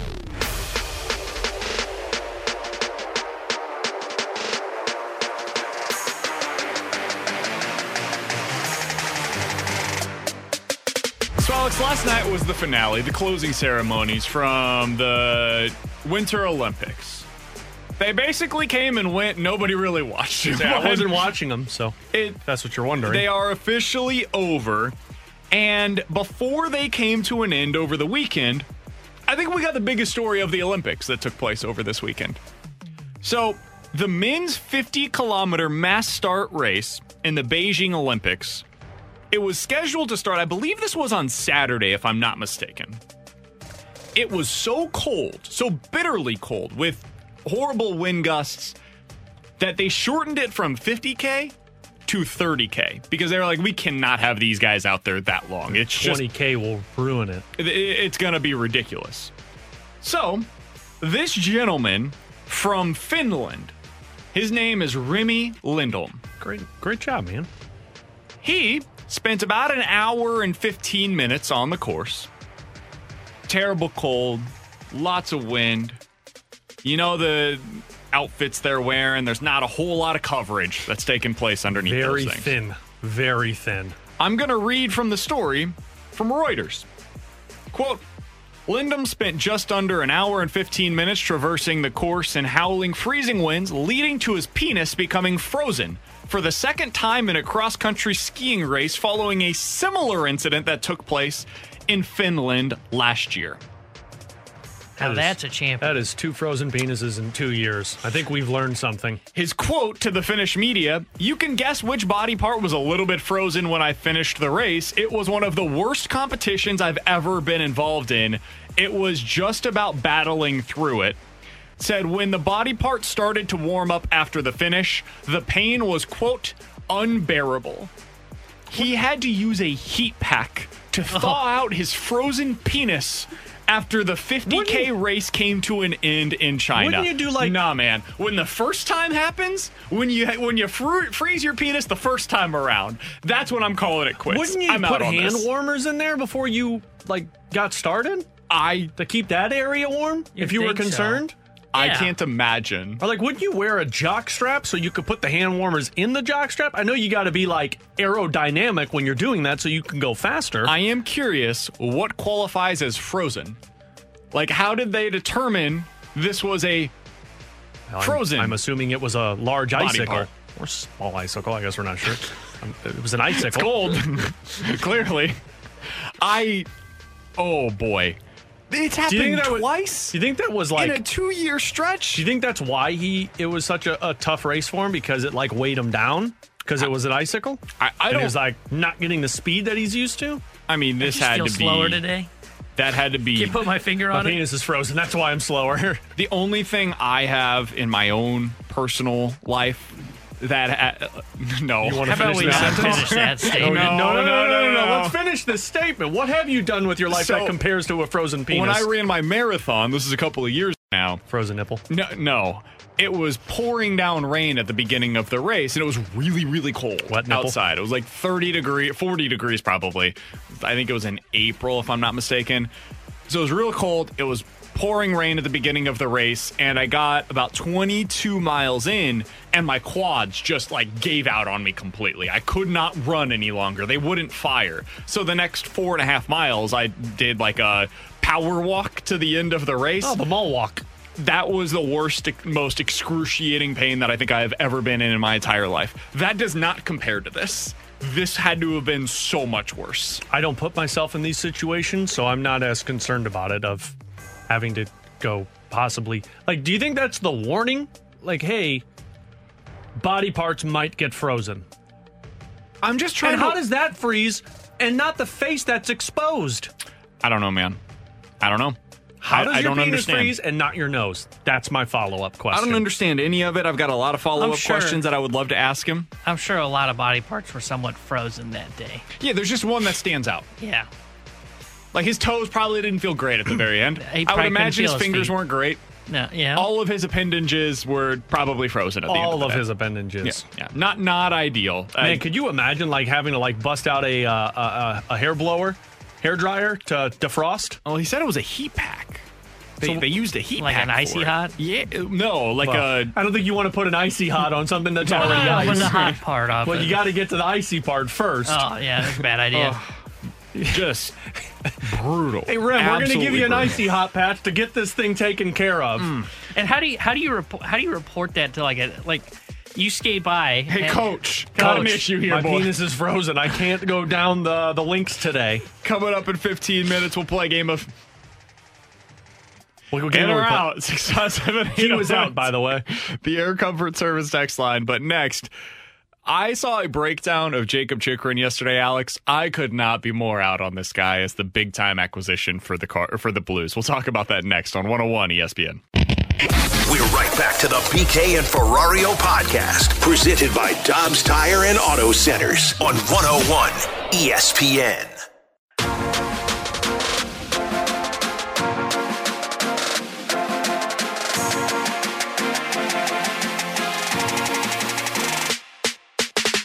I know it'll cost more, and you'll have to, you know, give up a player, a prospect, and a first round pick to get them. That seems to be what the uh, the conversation revolves around. If I'm Doug Armstrong and I have a shot at getting Jakob Chychrun, like, look, man, I'm all in on this season. That's what it sounded like on Saturday during the pregame show as Alex Ferrario was able to catch up with Jeff Marek of Hockey Night up in Canada. It was good to hear that conversation. That's what he had to say about the possibility of the Blues acquiring Jakob Chychrun at the deadline. Alex, I'm out. I'm completely out on Jakob Chychrun as the best possible scenario for the Blues.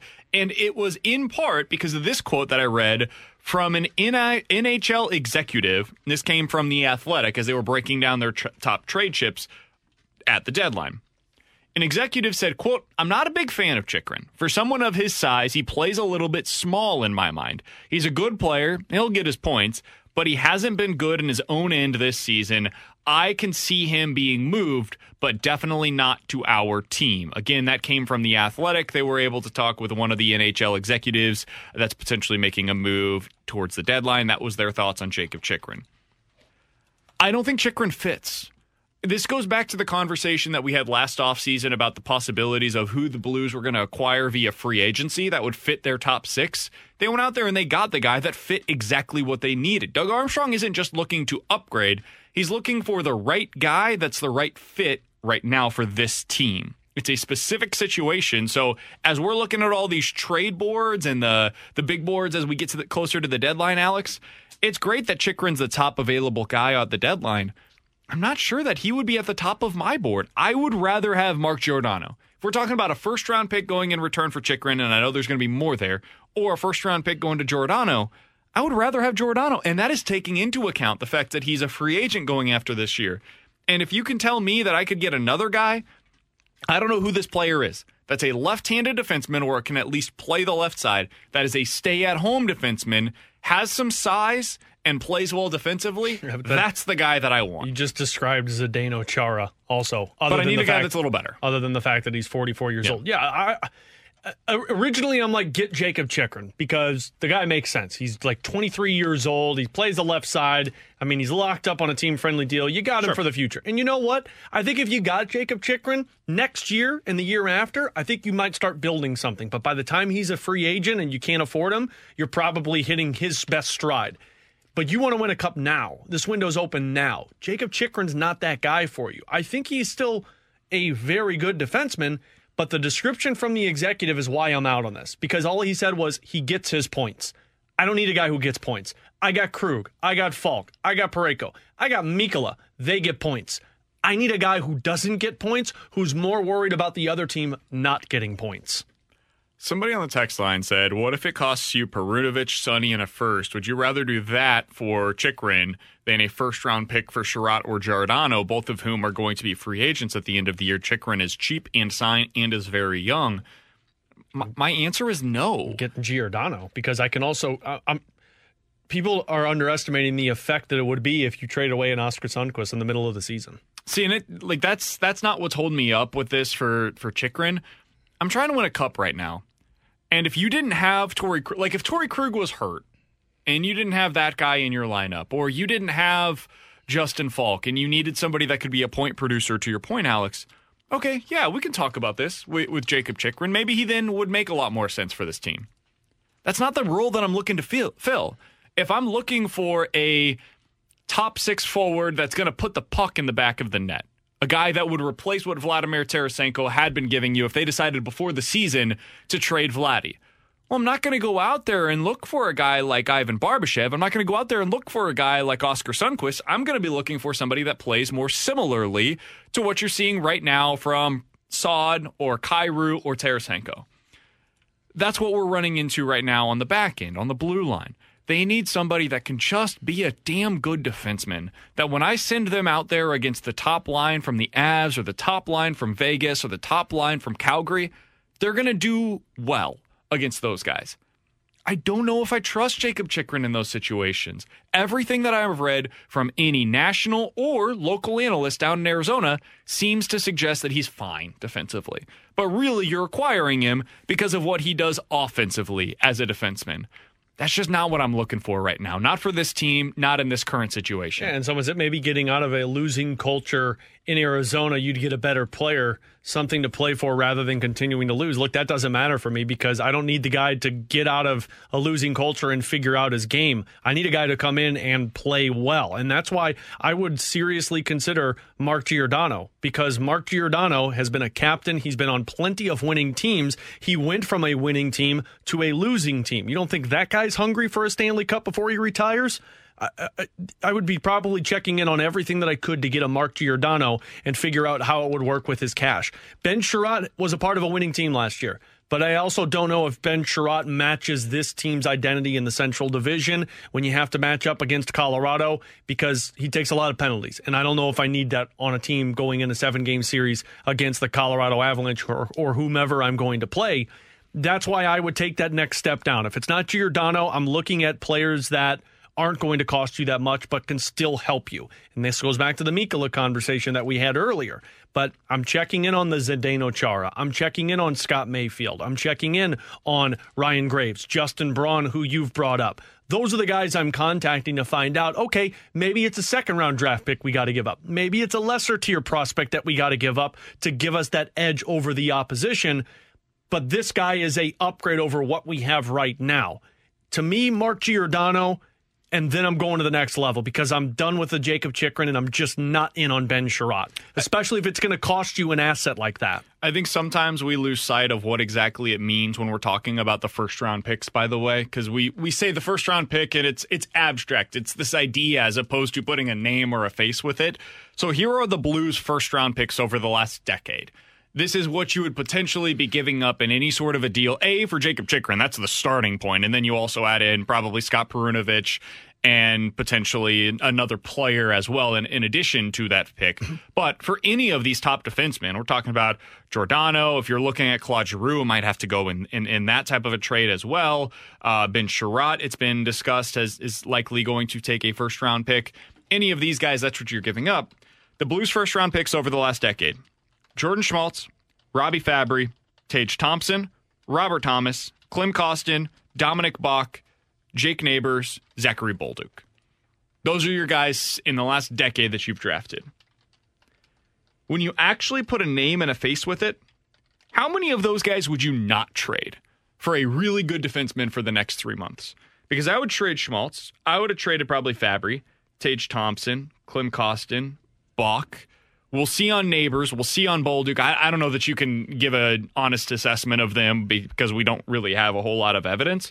The only guy I wouldn't trade is Robert Thomas. So more often than not, you end up coming out ahead if you end up going on a run in the postseason. So that's kind of why I'm, I'm, leaning towards okay. I, I trust in Doug Armstrong. Whoever he believes to be the best defenseman for what this team needs, trade that first round pick and go ahead and acquire that guy to fix your left handed side situation. Yeah, and understand when you're trading a draft pick, this first round draft pick, unless you're drafting in the top five, he's not going to be a part of this team for at least five years. Like Zachary Bolduc won't be here for at least five years. Tage Thompson was here so quickly because they were desperate for centermen. Robby Fabbri was here because they needed offense. Guys that drafted in the time that you draft them when you need help, those are the ones that play. But you're not playing Jake Neighbours because you're deep with a roster, and you're not playing a Zachary Bolduc because you're deep with a roster. And also remember the position that you're drafting in, because if you make it to, let's say you make it past the first round. Yeah, most of these guys were drafted 20, 20 to 30. Bolduc was the earliest one mm-hmm. out of a majority of these guys. Yeah. So uh, first round draft picks, in my opinion, they're great to have if you're a bad team, but if you're a good team trying to win the cup, you don't need them. And that's why if I could get a Mark Giordano for a first round draft pick, and then I got to throw in a second or third round pick because that's what they're saying. It's going to cost a first and a third to get Mark Giordano, and then kind of have the conversation if Seattle's going to be willing to eat contract, which I think I heard or read something that they were willing to eat some of his contract. I'm making that deal because those picks they're they're not as important to me as getting somebody like a Mark Giordano to help this team win a Stanley Cup. And the other thing for me too is, I mean, look at your history of drafting in the second, third round. You've had a pretty good history really of good. it, and you some may say, well, that but was remember, Bill Armstrong. Bill Armstrong, yeah, but, that's the difference. But I would like to, th- I would believe that there's still some of that here in St. Yeah. Louis with Doug Armstrong because he was a part of the drafting process too. So.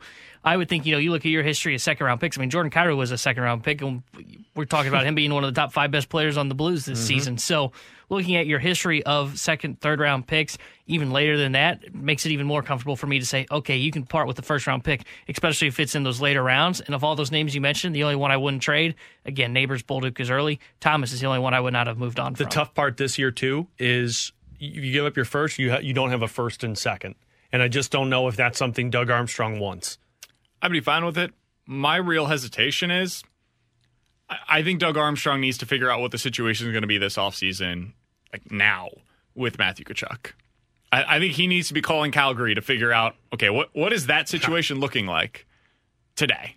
Because if they are potentially going to trade him this offseason, you're going to need that first round pick to be able to be included in, in that kind of a deal. And I know you've said, Alex, in the past, like if you're going to get Tkachuk, it's, it's very likely that you would get him via free agency. Especially the success of Calgary right now, because in Calgary's mind, if they figure they want to lock up Johnny Gaudreau, they're going to say, let's run it back one more year and go all in tough try and to win a cup. sign all those guys. Though. Well, that's what I'm saying. If they look at it, if they look at it and say, "Well, we want to keep Johnny Gaudreau, and then we'll address Matthew Tkachuk after his RFA season," they'll say, "Let's run it back one more year," and then after that, let Matthew. But Tkachuk I'm saying walk. I don't know that they can bring back both Gaudreau and also Tkachuk on a potential ten million dollar contract this offseason via free via RFA. Like especially because they got Tyler Toffoli. Right. It's it's a one year contract. Yes, I get that, but it's a huge value. The the salary for Tkachuk is going to be always- very large this year. You can always find a way to work the system with the salary cap too. But I I understand what you're saying. I don't know that you can with, I- if with I'm those Doug Armstrong, I, I just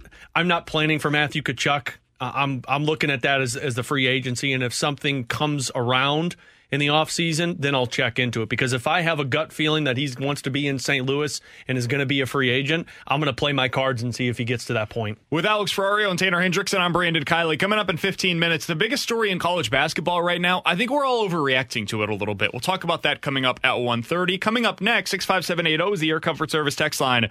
In or out here on 101 ESPN. We're right back to the BK and Ferrario podcast, presented by Dobbs Tire and Auto Centers on 101 ESPN.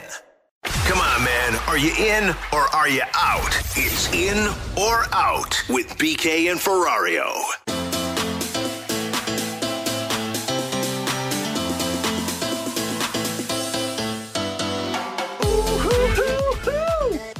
Hey, 101 ESPN has your chance to win a pair of passes to a session of your choice for the 2022 State Farm Missouri Valley Conference Men's Basketball Tournament. That's right, Arch Madness coming your way at Enterprise Center next Thursday through this uh, March Sunday, March the 6th. March Madness begins here with the 32nd annual MVC tournament. Find a bonus chance to win free tickets for Arch Madness now, either at 101ESPN.com or on your 101 ESPN mobile app. With Alex Ferrario and Tanner Hendrickson, I'm Brandon Kiley. Coming up next, we've overreacted to this story in college basketball. It's creating a bunch of headlines. People are saying this guy should be fired. Uh, I don't agree with any of that. We'll get into it coming up here in about 10 minutes or so. But right now, let's get into in or out. 65780 is the Air Comfort Service text line. If you have a scenario for us to be in or out on, let's start out with this one from the 636. In or out, there should be a Ferrario 5 of Tanner and BK's annoying habits. Easy out. You couldn't come up with five. I'm in on that. I'd come up with five in a heartbeat, no problem. Unbelievable. I don't think there would be any of Tanner on that. Oh, I, oh no, there would be. There'd, Uh, be, there'd be some I know Tanner. one that would definitely be on there, and that would be the T-Bone three. that one gets to him. That one for sure gets to him. Yeah. Uh, 65780 is the Air Comfort Service text line from the 636. Do Guys, we not want a Ferrario 5 on that? I think we're good. Okay, we'll In save or out, next week. The Sabres GM must consume several adult beverages before they play the Blues on Friday. I think it's a different GM. Then no, I'm out. Is it Jack Adams? Uh, no. Kevin, Jack Kevin. Adams. No, Jack, Jack Adams. Adams. is the award. I, That's close. How long has Kevin Adams been with them? Because I thought he just took over. I thought it was a different GM that they had in Buffalo. Maybe I'm, I'm mis- mistaken on that. 2020 to present. So yeah, it's a different. So Jason. Botterill was the GM for the Buffalo Sabres when he made that awful trade Well, I'll be in to it. He's St. at the Louis. bar. But uh, I mean, you're Kevin Adams. You're the GM of the Buffalo Sabres. So yeah, I'd probably say I'm in on this. I mean, We got can- great beer here in St. Louis too. So Can you imagine having to go up against Ryan O'Reilly in a game as oh, the they had to do it already. I, I know, but just in general, every time that you have to play against the Blues, that Here- has to be brutal. Here's what I'm looking forward to: Tage Thompson against St. Louis because Tage is Tage is playing well this season. Like people say, oh, they gave up Tage Thompson. Yeah, Tage Thompson wasn't going to be much here in St. Louis, but you put him on a bad team, he's going to be good. He's got 18 goals, I think, on the season. He just scored a hat trick. 20. That's what I'm looking forward to because you know he's going to have a little bit of, oh yeah, you traded me. It reminds me of a quote from one of the best college basketball coaches I've ever seen, Kim Anderson, who, when I was You just covering the compare Missouri- Tage Thompson to Kim Anderson. No, it's Not at all where I thought comparing he was going. Tage Thompson to some of the players that played under Kim So, Anderson. so who's who's who's the Kim Anderson coming out of the grave then? So there, I don't know who's Buffalo's coach right now. Um, when Kim Anderson was the coach at Mizzou, I, I will never forget this. We asked him one time about I don't even remember who the player was, but uh, there was some guy on the team that it was a surprise. He was scoring like 20 points a night. And we asked, like, "Hey, d- did you see this coming for for so and so?" And Kim's Kim's response, "Well, somebody's got to score." Oh My God, you nailed Kim Anderson's voice too. Well, somebody's got to score. It was amazing. It was like, yeah, that- that's a good point. I mean, if you're going to be out there playing, as you're watching right now for Tage Thompson, 18 minutes a night, somebody's got to score the goals uh, for him. Someone someone videotaped Jason Robertson, the, the young player for the Dallas Stars, in the locker room, and they they asked him. They said, you know, what do you got to do? Carry over from last night's win to this next game, and he said, "Well, he said probably need to find a way to score more goals than the opposition. It seemed to work really well last night." Love that answer. It's, good called point. sarcasm, T Bone, and it works. 65780 is the Air Comfort Service X line from the 980. 980.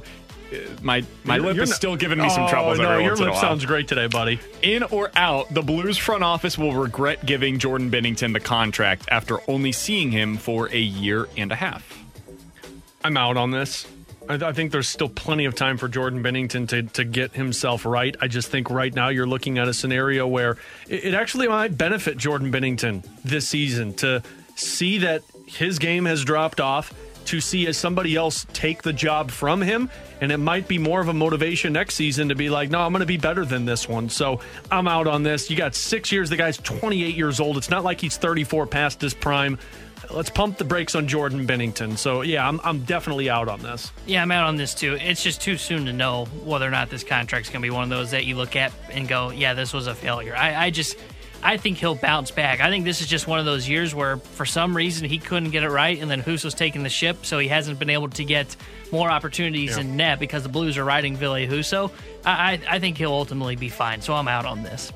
I'm out on it as well. I'm I'm not totally done with Jordan Binnington. I still think there's a chance that he can be a really good goalie for the Blues. Uh, honestly, even by the end of this year, it's totally in play. He's but- going to have an impactful game at some point for you. Yeah, you- you're going to need Jordan Binnington to play the role that Jake Allen played for you when Jordan Binnington took over. He's Yeah. just got to be willing to accept that role, at least for for the foreseeable future.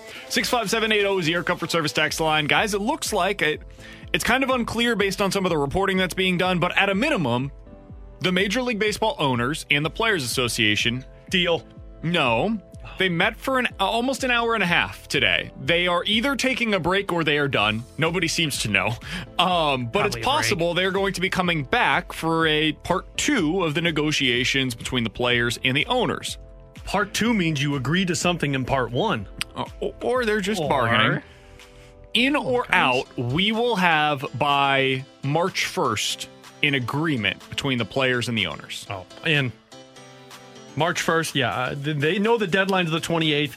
I think now is what's deadline spur action. Now is knowing that we have to come to some type of common ground here. And I just think it's building block. I think by Saturday or Sunday, we're going to have a report that a deal's been done. And then I think by March 1st, we're talking about guys getting set to report to spring training. I think I'm going to go out for now. Good lord, man. Until I see. What, need- what do you need to see? Until I actually see progress in the reporting on the. the they met for an hour and 10 minutes. They could not anything about the negotiations in that meeting. What, No, do you think they're having casualties? Probably. They're probably worked out their golf game for the next couple weeks in Florida. Hey, we got a lockout. We can't go to the field. How about we play golf? I until I start seeing reports that they're kind of starting to compromise on things in terms of the uh, core economic issues, then I'll have more positivity. But for now, I'll sit on the out and say no. I'm in. Costs nothing to be optimistic. I'm, I'm optimistic right now Damn about right, the fact BK. that they're going to be able to get some kind of a deal done. So I'm going to say I am in on this. Try it, T Bone. In or out, LeBron James will play elsewhere by the end of his career. He will not be a Laker for the remainder of his career. In. Especially with his comments yesterday saying that wherever his son's going to play, that's where he's playing and that's his final season. No pressure. And- and where, where's his son at in terms of. Sophomore, isn't he? So he's Sophomore, got at least two more years. I think he's got two more years of high school. And I don't know. He's in the class of 2023, so he'll be a senior next year. So he's a junior right now. So you got one more year, and Mm-hmm. I, I'm, I'm assuming he's going to be a top five pick. Um, I don't think he is. You don't think He- so? His projections have not. Have they dropped? He's a four-star player, so Yeah. he's he's considered to be a good player, but he's top 50 nationally. He's not Okay. like a top five player in his class, but he's he's really good. I- maybe he lands with the Lakers, but I'm I'm gonna go with you know numbers in this circumstance and say he's gonna be playing elsewhere. So I'm I'm I'm out that he's gonna end his career as a Laker. Yeah, I'm out on it too. His comments were basically there was a good article on ESPN basically saying, hey, he's done this before. He did this with the Cavaliers. I think it was 16, 17. Basically say, hey, you got to go all in or I'm going to leave. And it didn't help Cleveland. But uh, the Lakers, I mean, they're just in a bad spot right now. And Rob Pelinka was put in a tough spot where, oh, yeah, go acquire John Wall in a first round pick. Yeah, let's go get a guy that has like the worst contract in basketball. I, I think he'll you got plenty of them already. I, I- think he's going to leave. I think he's going to go back to Cleveland. I don't even know if Bronny's going to be in the NBA. I, I think that was putting more pressure on teams to go and potentially go, oh, hey, we got a second him. round pick. Yeah, let's go take Bronny James because I just don't know if his ceiling is going to reach him to uh, to the NBA. It could, but I, I just can't sit here today and say, yeah, right now he's like one of the elite talents. Yeah. He's just not. He, he's not there yet. So, Yeah, th- that's true. Someone made a good point. Teams are going to draft his son just so they can get LeBron. but do you really want to draft he's him? gonna be like waste 40 a, years yeah, old. waste a pick and get He's still a forty-year-old LeBron if you're going to gonna cut Bronny in a year. He's the, the Lakers' best player right now. Yeah, but that's not saying much. Look at that team. What are you talking about? They got Anthony Davis and Russell Hurt. Westbrook. Stinks this year. Stinks. They got uh, Alex Caruso. No, they don't. No, they don't. I He's, he's playing really well for the Bulls. I don't know why they Bulls let are that fun guy go. Um, I'm gonna say I am in on this as well. I do think he'll play elsewhere. I think he goes to Cleveland again. I think there's a good chance of it. That feels like the final chapter, right? You go elsewhere and then you come back to Cleveland. You go elsewhere again and then you finish out with Cleveland. It, it makes a lot of sense for him And to they've do got so. a lot of young talent on that team. He's got a real chance to be able to compete there one final time at the end of his career. So it, I'm going to say I'm in as well. I do think he's going to finish his career elsewhere. He's got one more year on his deal with the Lakers. If he wanted to get out on that, though, we all know how this works. He can force his way out, just like we just saw with James Harden. And Get as fat. we He could he could talk Wear to fat James suit. Harden. James Harden's a pro at it. There you Wear go. a fat suit. Along with Alex Ferrario and Tanner Hendrickson, I'm Brandon Kiley. We'll get to the BK and Ferrario rewind. I think my convincing actually made Alex f- change up his top five players for the Blues so far this season. So he's going to Oh, give you his strong. revised list of the five best Blues players this season in about 10 minutes or so. But coming up next, the biggest story in college basketball right now is one that I think we're overreacting to just a little bit. We'll explain why coming up here on 101 ESPN. We're right back to the BK and Ferrario podcast, presented by Dobbs Tire and Auto Centers on 101 ESPN.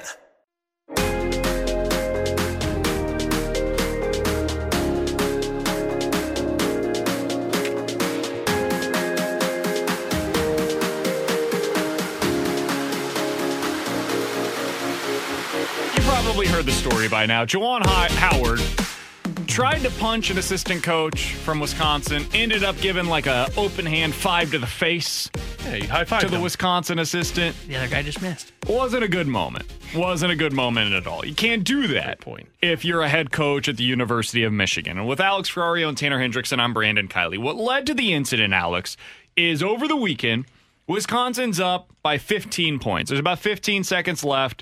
The Badgers decided to call a timeout. And Juwan Howard said, I didn't like that timeout they called, if I'm totally being honest with you. I thought it was unnecessary in the moment, especially with them having such a large lead. I thought that wasn't fair to our guys. So that's ultimately what happened. So he ends up, as they're in the handshake lines, getting into it with Greg Gard, the head coach over at Wisconsin, and they're having words going back and forth.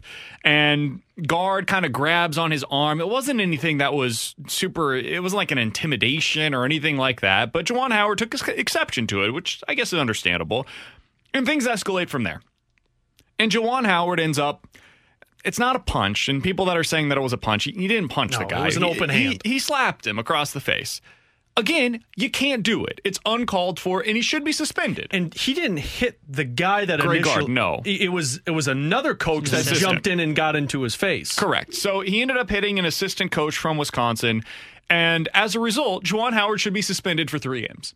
I think that is a totally fair punishment for this situation. He's got to come out. He's got to make a statement as to why he was wrong. All of that stuff. The typical things that you would expect to see. Alex, people suggesting that Juwan Howard should be fired, though, is laughable to me, man. I, I know that we should and do hold coaches to a higher standard than players. I agree with that. I think that that is that that should be the case. But if this was Mark Few at Gonzaga, who by the way was suspended one game this year for a DUI, if this was He got suspended one game for a DUI. yeah. If this was that. Bill Self at Kansas, who has not been suspended for allegedly paying players under the table and had an assistant coach that was clearly involved with the FBI investigation. If this was Coach K at Duke, who has also been tied in some ways to the investigation by the FBI with players getting paid, pay for play basically in college basketball. Nobody would be suggesting that they get fired for losing their temper in this moment. So let's all take a step back for a moment. Marcus Smart, back, this was almost a decade ago now. He ended up pushing one of the fans who I think it was yelled a racial slur. Yeah. Uh, It shouldn't have done and it. And he was but- riding him all night too. yeah, the, the the fan was also very clearly in the wrong. Mm-hmm. Marcus Smart got three games as a suspension for that. That's what should take place here. We don't need to make this more than what it actually is. That's exactly where I'm at. And now with the Mark Few thing, it's like, man, Howard shouldn't even be suspended. If that's the precedent we're setting, if a guy with a DUI who's in charge of these college kids gets one game suspension, that's a joke. But in the in the sense of this, I went back and watched the video like three or four times. Like, what did you expect Juwan Howard to do? Now, you're an adult. I mean, not punch. him. Understandably, Not- not you're an adult and you need to be a lot more mature than what you did.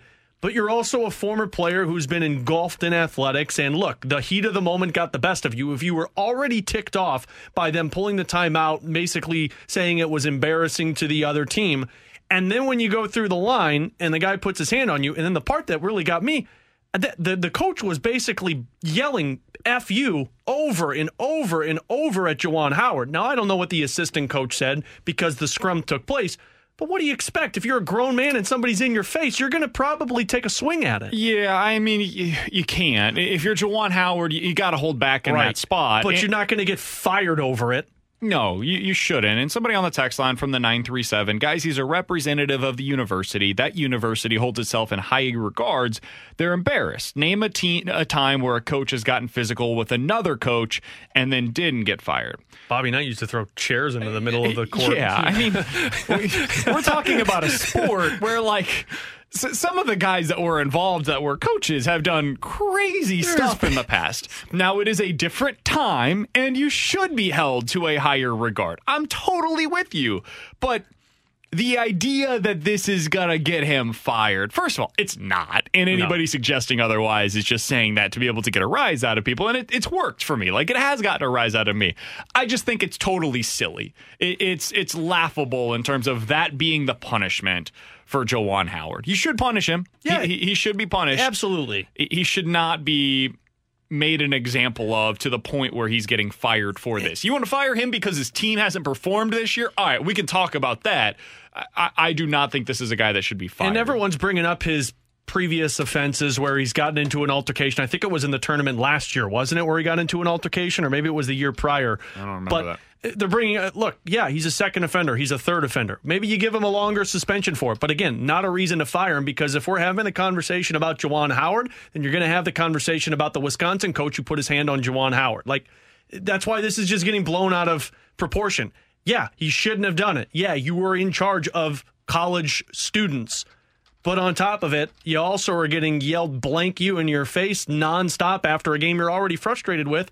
You're going to get something like that. And I get it that it's a coach and we hold them to a higher standard, but like I, I you see players do this all the time where they take swings at each other. We don't go, oh, or release them from Yeah, the team. not allowed to It's- play anymore. It's a suspension, and I think that's what it is for Michigan. I think it's even laughable to say he should be suspended for the remainder of the season. I think two to three games is about where it needs to be. Set the tone for it. Okay, that's not acceptable. I'm sure the Big Ten. I, I'm pretty sure they can find him. I'm sure the Big Ten conference will find him as well. So I, I don't see any reason to fire him. Again, it was just the, he shouldn't have done it. I totally agree with that. It's just the heat of the moment. And, and uh, Alex, you brought up the point. I mean, he's a former athlete. I mean, he's been in stuff like this all the time. There's just a certain point where you snap. I, di- I bet you today he looks at it and goes, "Man, I can't believe I did that. That was a major mistake I on just, my part." I- I'd love uh, anybody in that position where you're just getting yelled at obscenities nonstop. Nobody's gonna be able to keep their composure in that sense. Six five seven eight zero is your comfort service tax line from the six one eight. Guys, are you saying that if you slap somebody else at one hundred one ESPN, you shouldn't be fired? Can we stop comparing our own workplace environments to athletics? Because it's not the same. It's not stuff that takes place in college basketball, like a coach screaming at his players. That happens every single night. Every night they ream their players in a way where if if our bosses talks to us the way sometimes that college coaches talk to their players, I would be quitting. I, I would say I, I'm I'm good. I don't need to be talked to as if I'm a 12 year old. I, I I'm a I'm a grown ass man. You don't need to talk to me that way. But that's acceptable in college athletics. That's acceptable in professional sports because it's a totally different working environment than anything that we deal with on a day to day basis. There are fights that take place within teammates at football practices, at hockey practices. There's a rather famous one that took Yeah, place least here in St. Louis. Michigan's winning the tournament now. Yeah, like the, the make it. idea Well. that we are the same type of working environment as athletics is it's just not accurate. Like you see in the dugout sometimes, Tanner. You, you'll be watching a baseball game and it's like, wait, Is Bryce Harper about to get into a Didn't fight with his teammate? Didn't Jonathan Papelbon like choke Bryce Harper after a? And let's not forget this year, Yadi did it with Ponce. Yeah, I- th- this well, is- and then Ponce was Oh, gone. hey, bad, It's gone. na- bad example. Forget I brought that one up. I mean, he didn't get fired. His the, performance. The idea that we are going to compare what we do on a day to day basis with professional athletes Yeah. whose workplace environments are very different than what we deal with, it's just, it- it's, Yeah. that's, Uh, this is that is per- not a one to one. And this by the way, I wouldn't think that I would get fired if I slapped Alex in the face. I think people would think it was funny. That's how we. We actually waxed BK's chest. So. Yeah, that's, how, that's how we prep. Have you ever seen dodgeball where they slap each other's chest? That's how we prep. We just slap each other in the face a couple of times. 636. A piece of the blame pie goes to Wisconsin head coach as well. Just needs to coach his own team. They both do. That's where this comes down to for me. I'm not going to be sitting here talking about firing one guy or the, or the other because both were a part of it. You give a suspension, you probably suspend the other side, and you move on. I, I do think Juwan Howard needs to to chill. Like he, he shouldn't be escalating. But again, if somebody's yelling blank you over and But that only happened because Juwan Howard escalated the situation after the guy. I mean, he did put a timeout. finger in his face. But it, like the idea that you were so worked up over the other team taking a timeout. If you don't like it, BT says it all the time. Play better. Mm-hmm. Don't be losing by 15 with Yeah, 15 you need to remaining. be more mature. You need to be more of an adult in that situation. But the, the the moment got the best of him. The emotions got the best of him. And you know what? You're going to suspend him for that. You're not going to fire the guy because he threw a slap at a guy who jumped in the middle of a scrum. I didn't slap Alex earlier, but I did change his opinion on something. We'll tell you what that was coming up Wish next here on slapped 101 me. ESPN. Oh We're right back to the BK and Ferrario podcast, presented by Dobbs Tire and Auto Centers on 101 ESPN.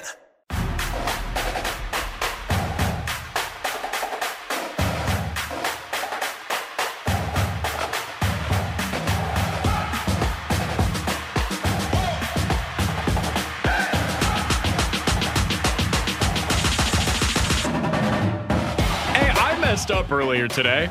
When I said at 101 ESPN has your chance to win a pair of passes to a session of your choice at the 2022 State Farm Missouri Valley Conference men's basketball Yeah, tournament, that's a rather wordy way to say that, by the way. It's a lot of words to say, hey, the MVC tournament coming. Hey, if you don't like it, play better. I was supposed to actually give that away. Oh, That's well. my job. So I apologize. Way to disrespect your 65780 is the Air Comfort Service text line. If you are texter number 101 and you can tell us who was at number one on Alex's top five players for the Blues this year, you will be getting that pass to the MVC tournament. So All right. do that right now. Oh. 65780 is your Comfort Service that. text line. If you're texter number 101 with number one on the list, you will be the one that ends up getting those passes to the MVC tournament. By the way, if you missed anything from today's show, be sure to check out the podcast page. It's all presented by Dobbs Tire and Auto Centers, 101ESPN.com, and the free 101 ESPN app. All right. Speaking of your top five from earlier today, Alex, Yes.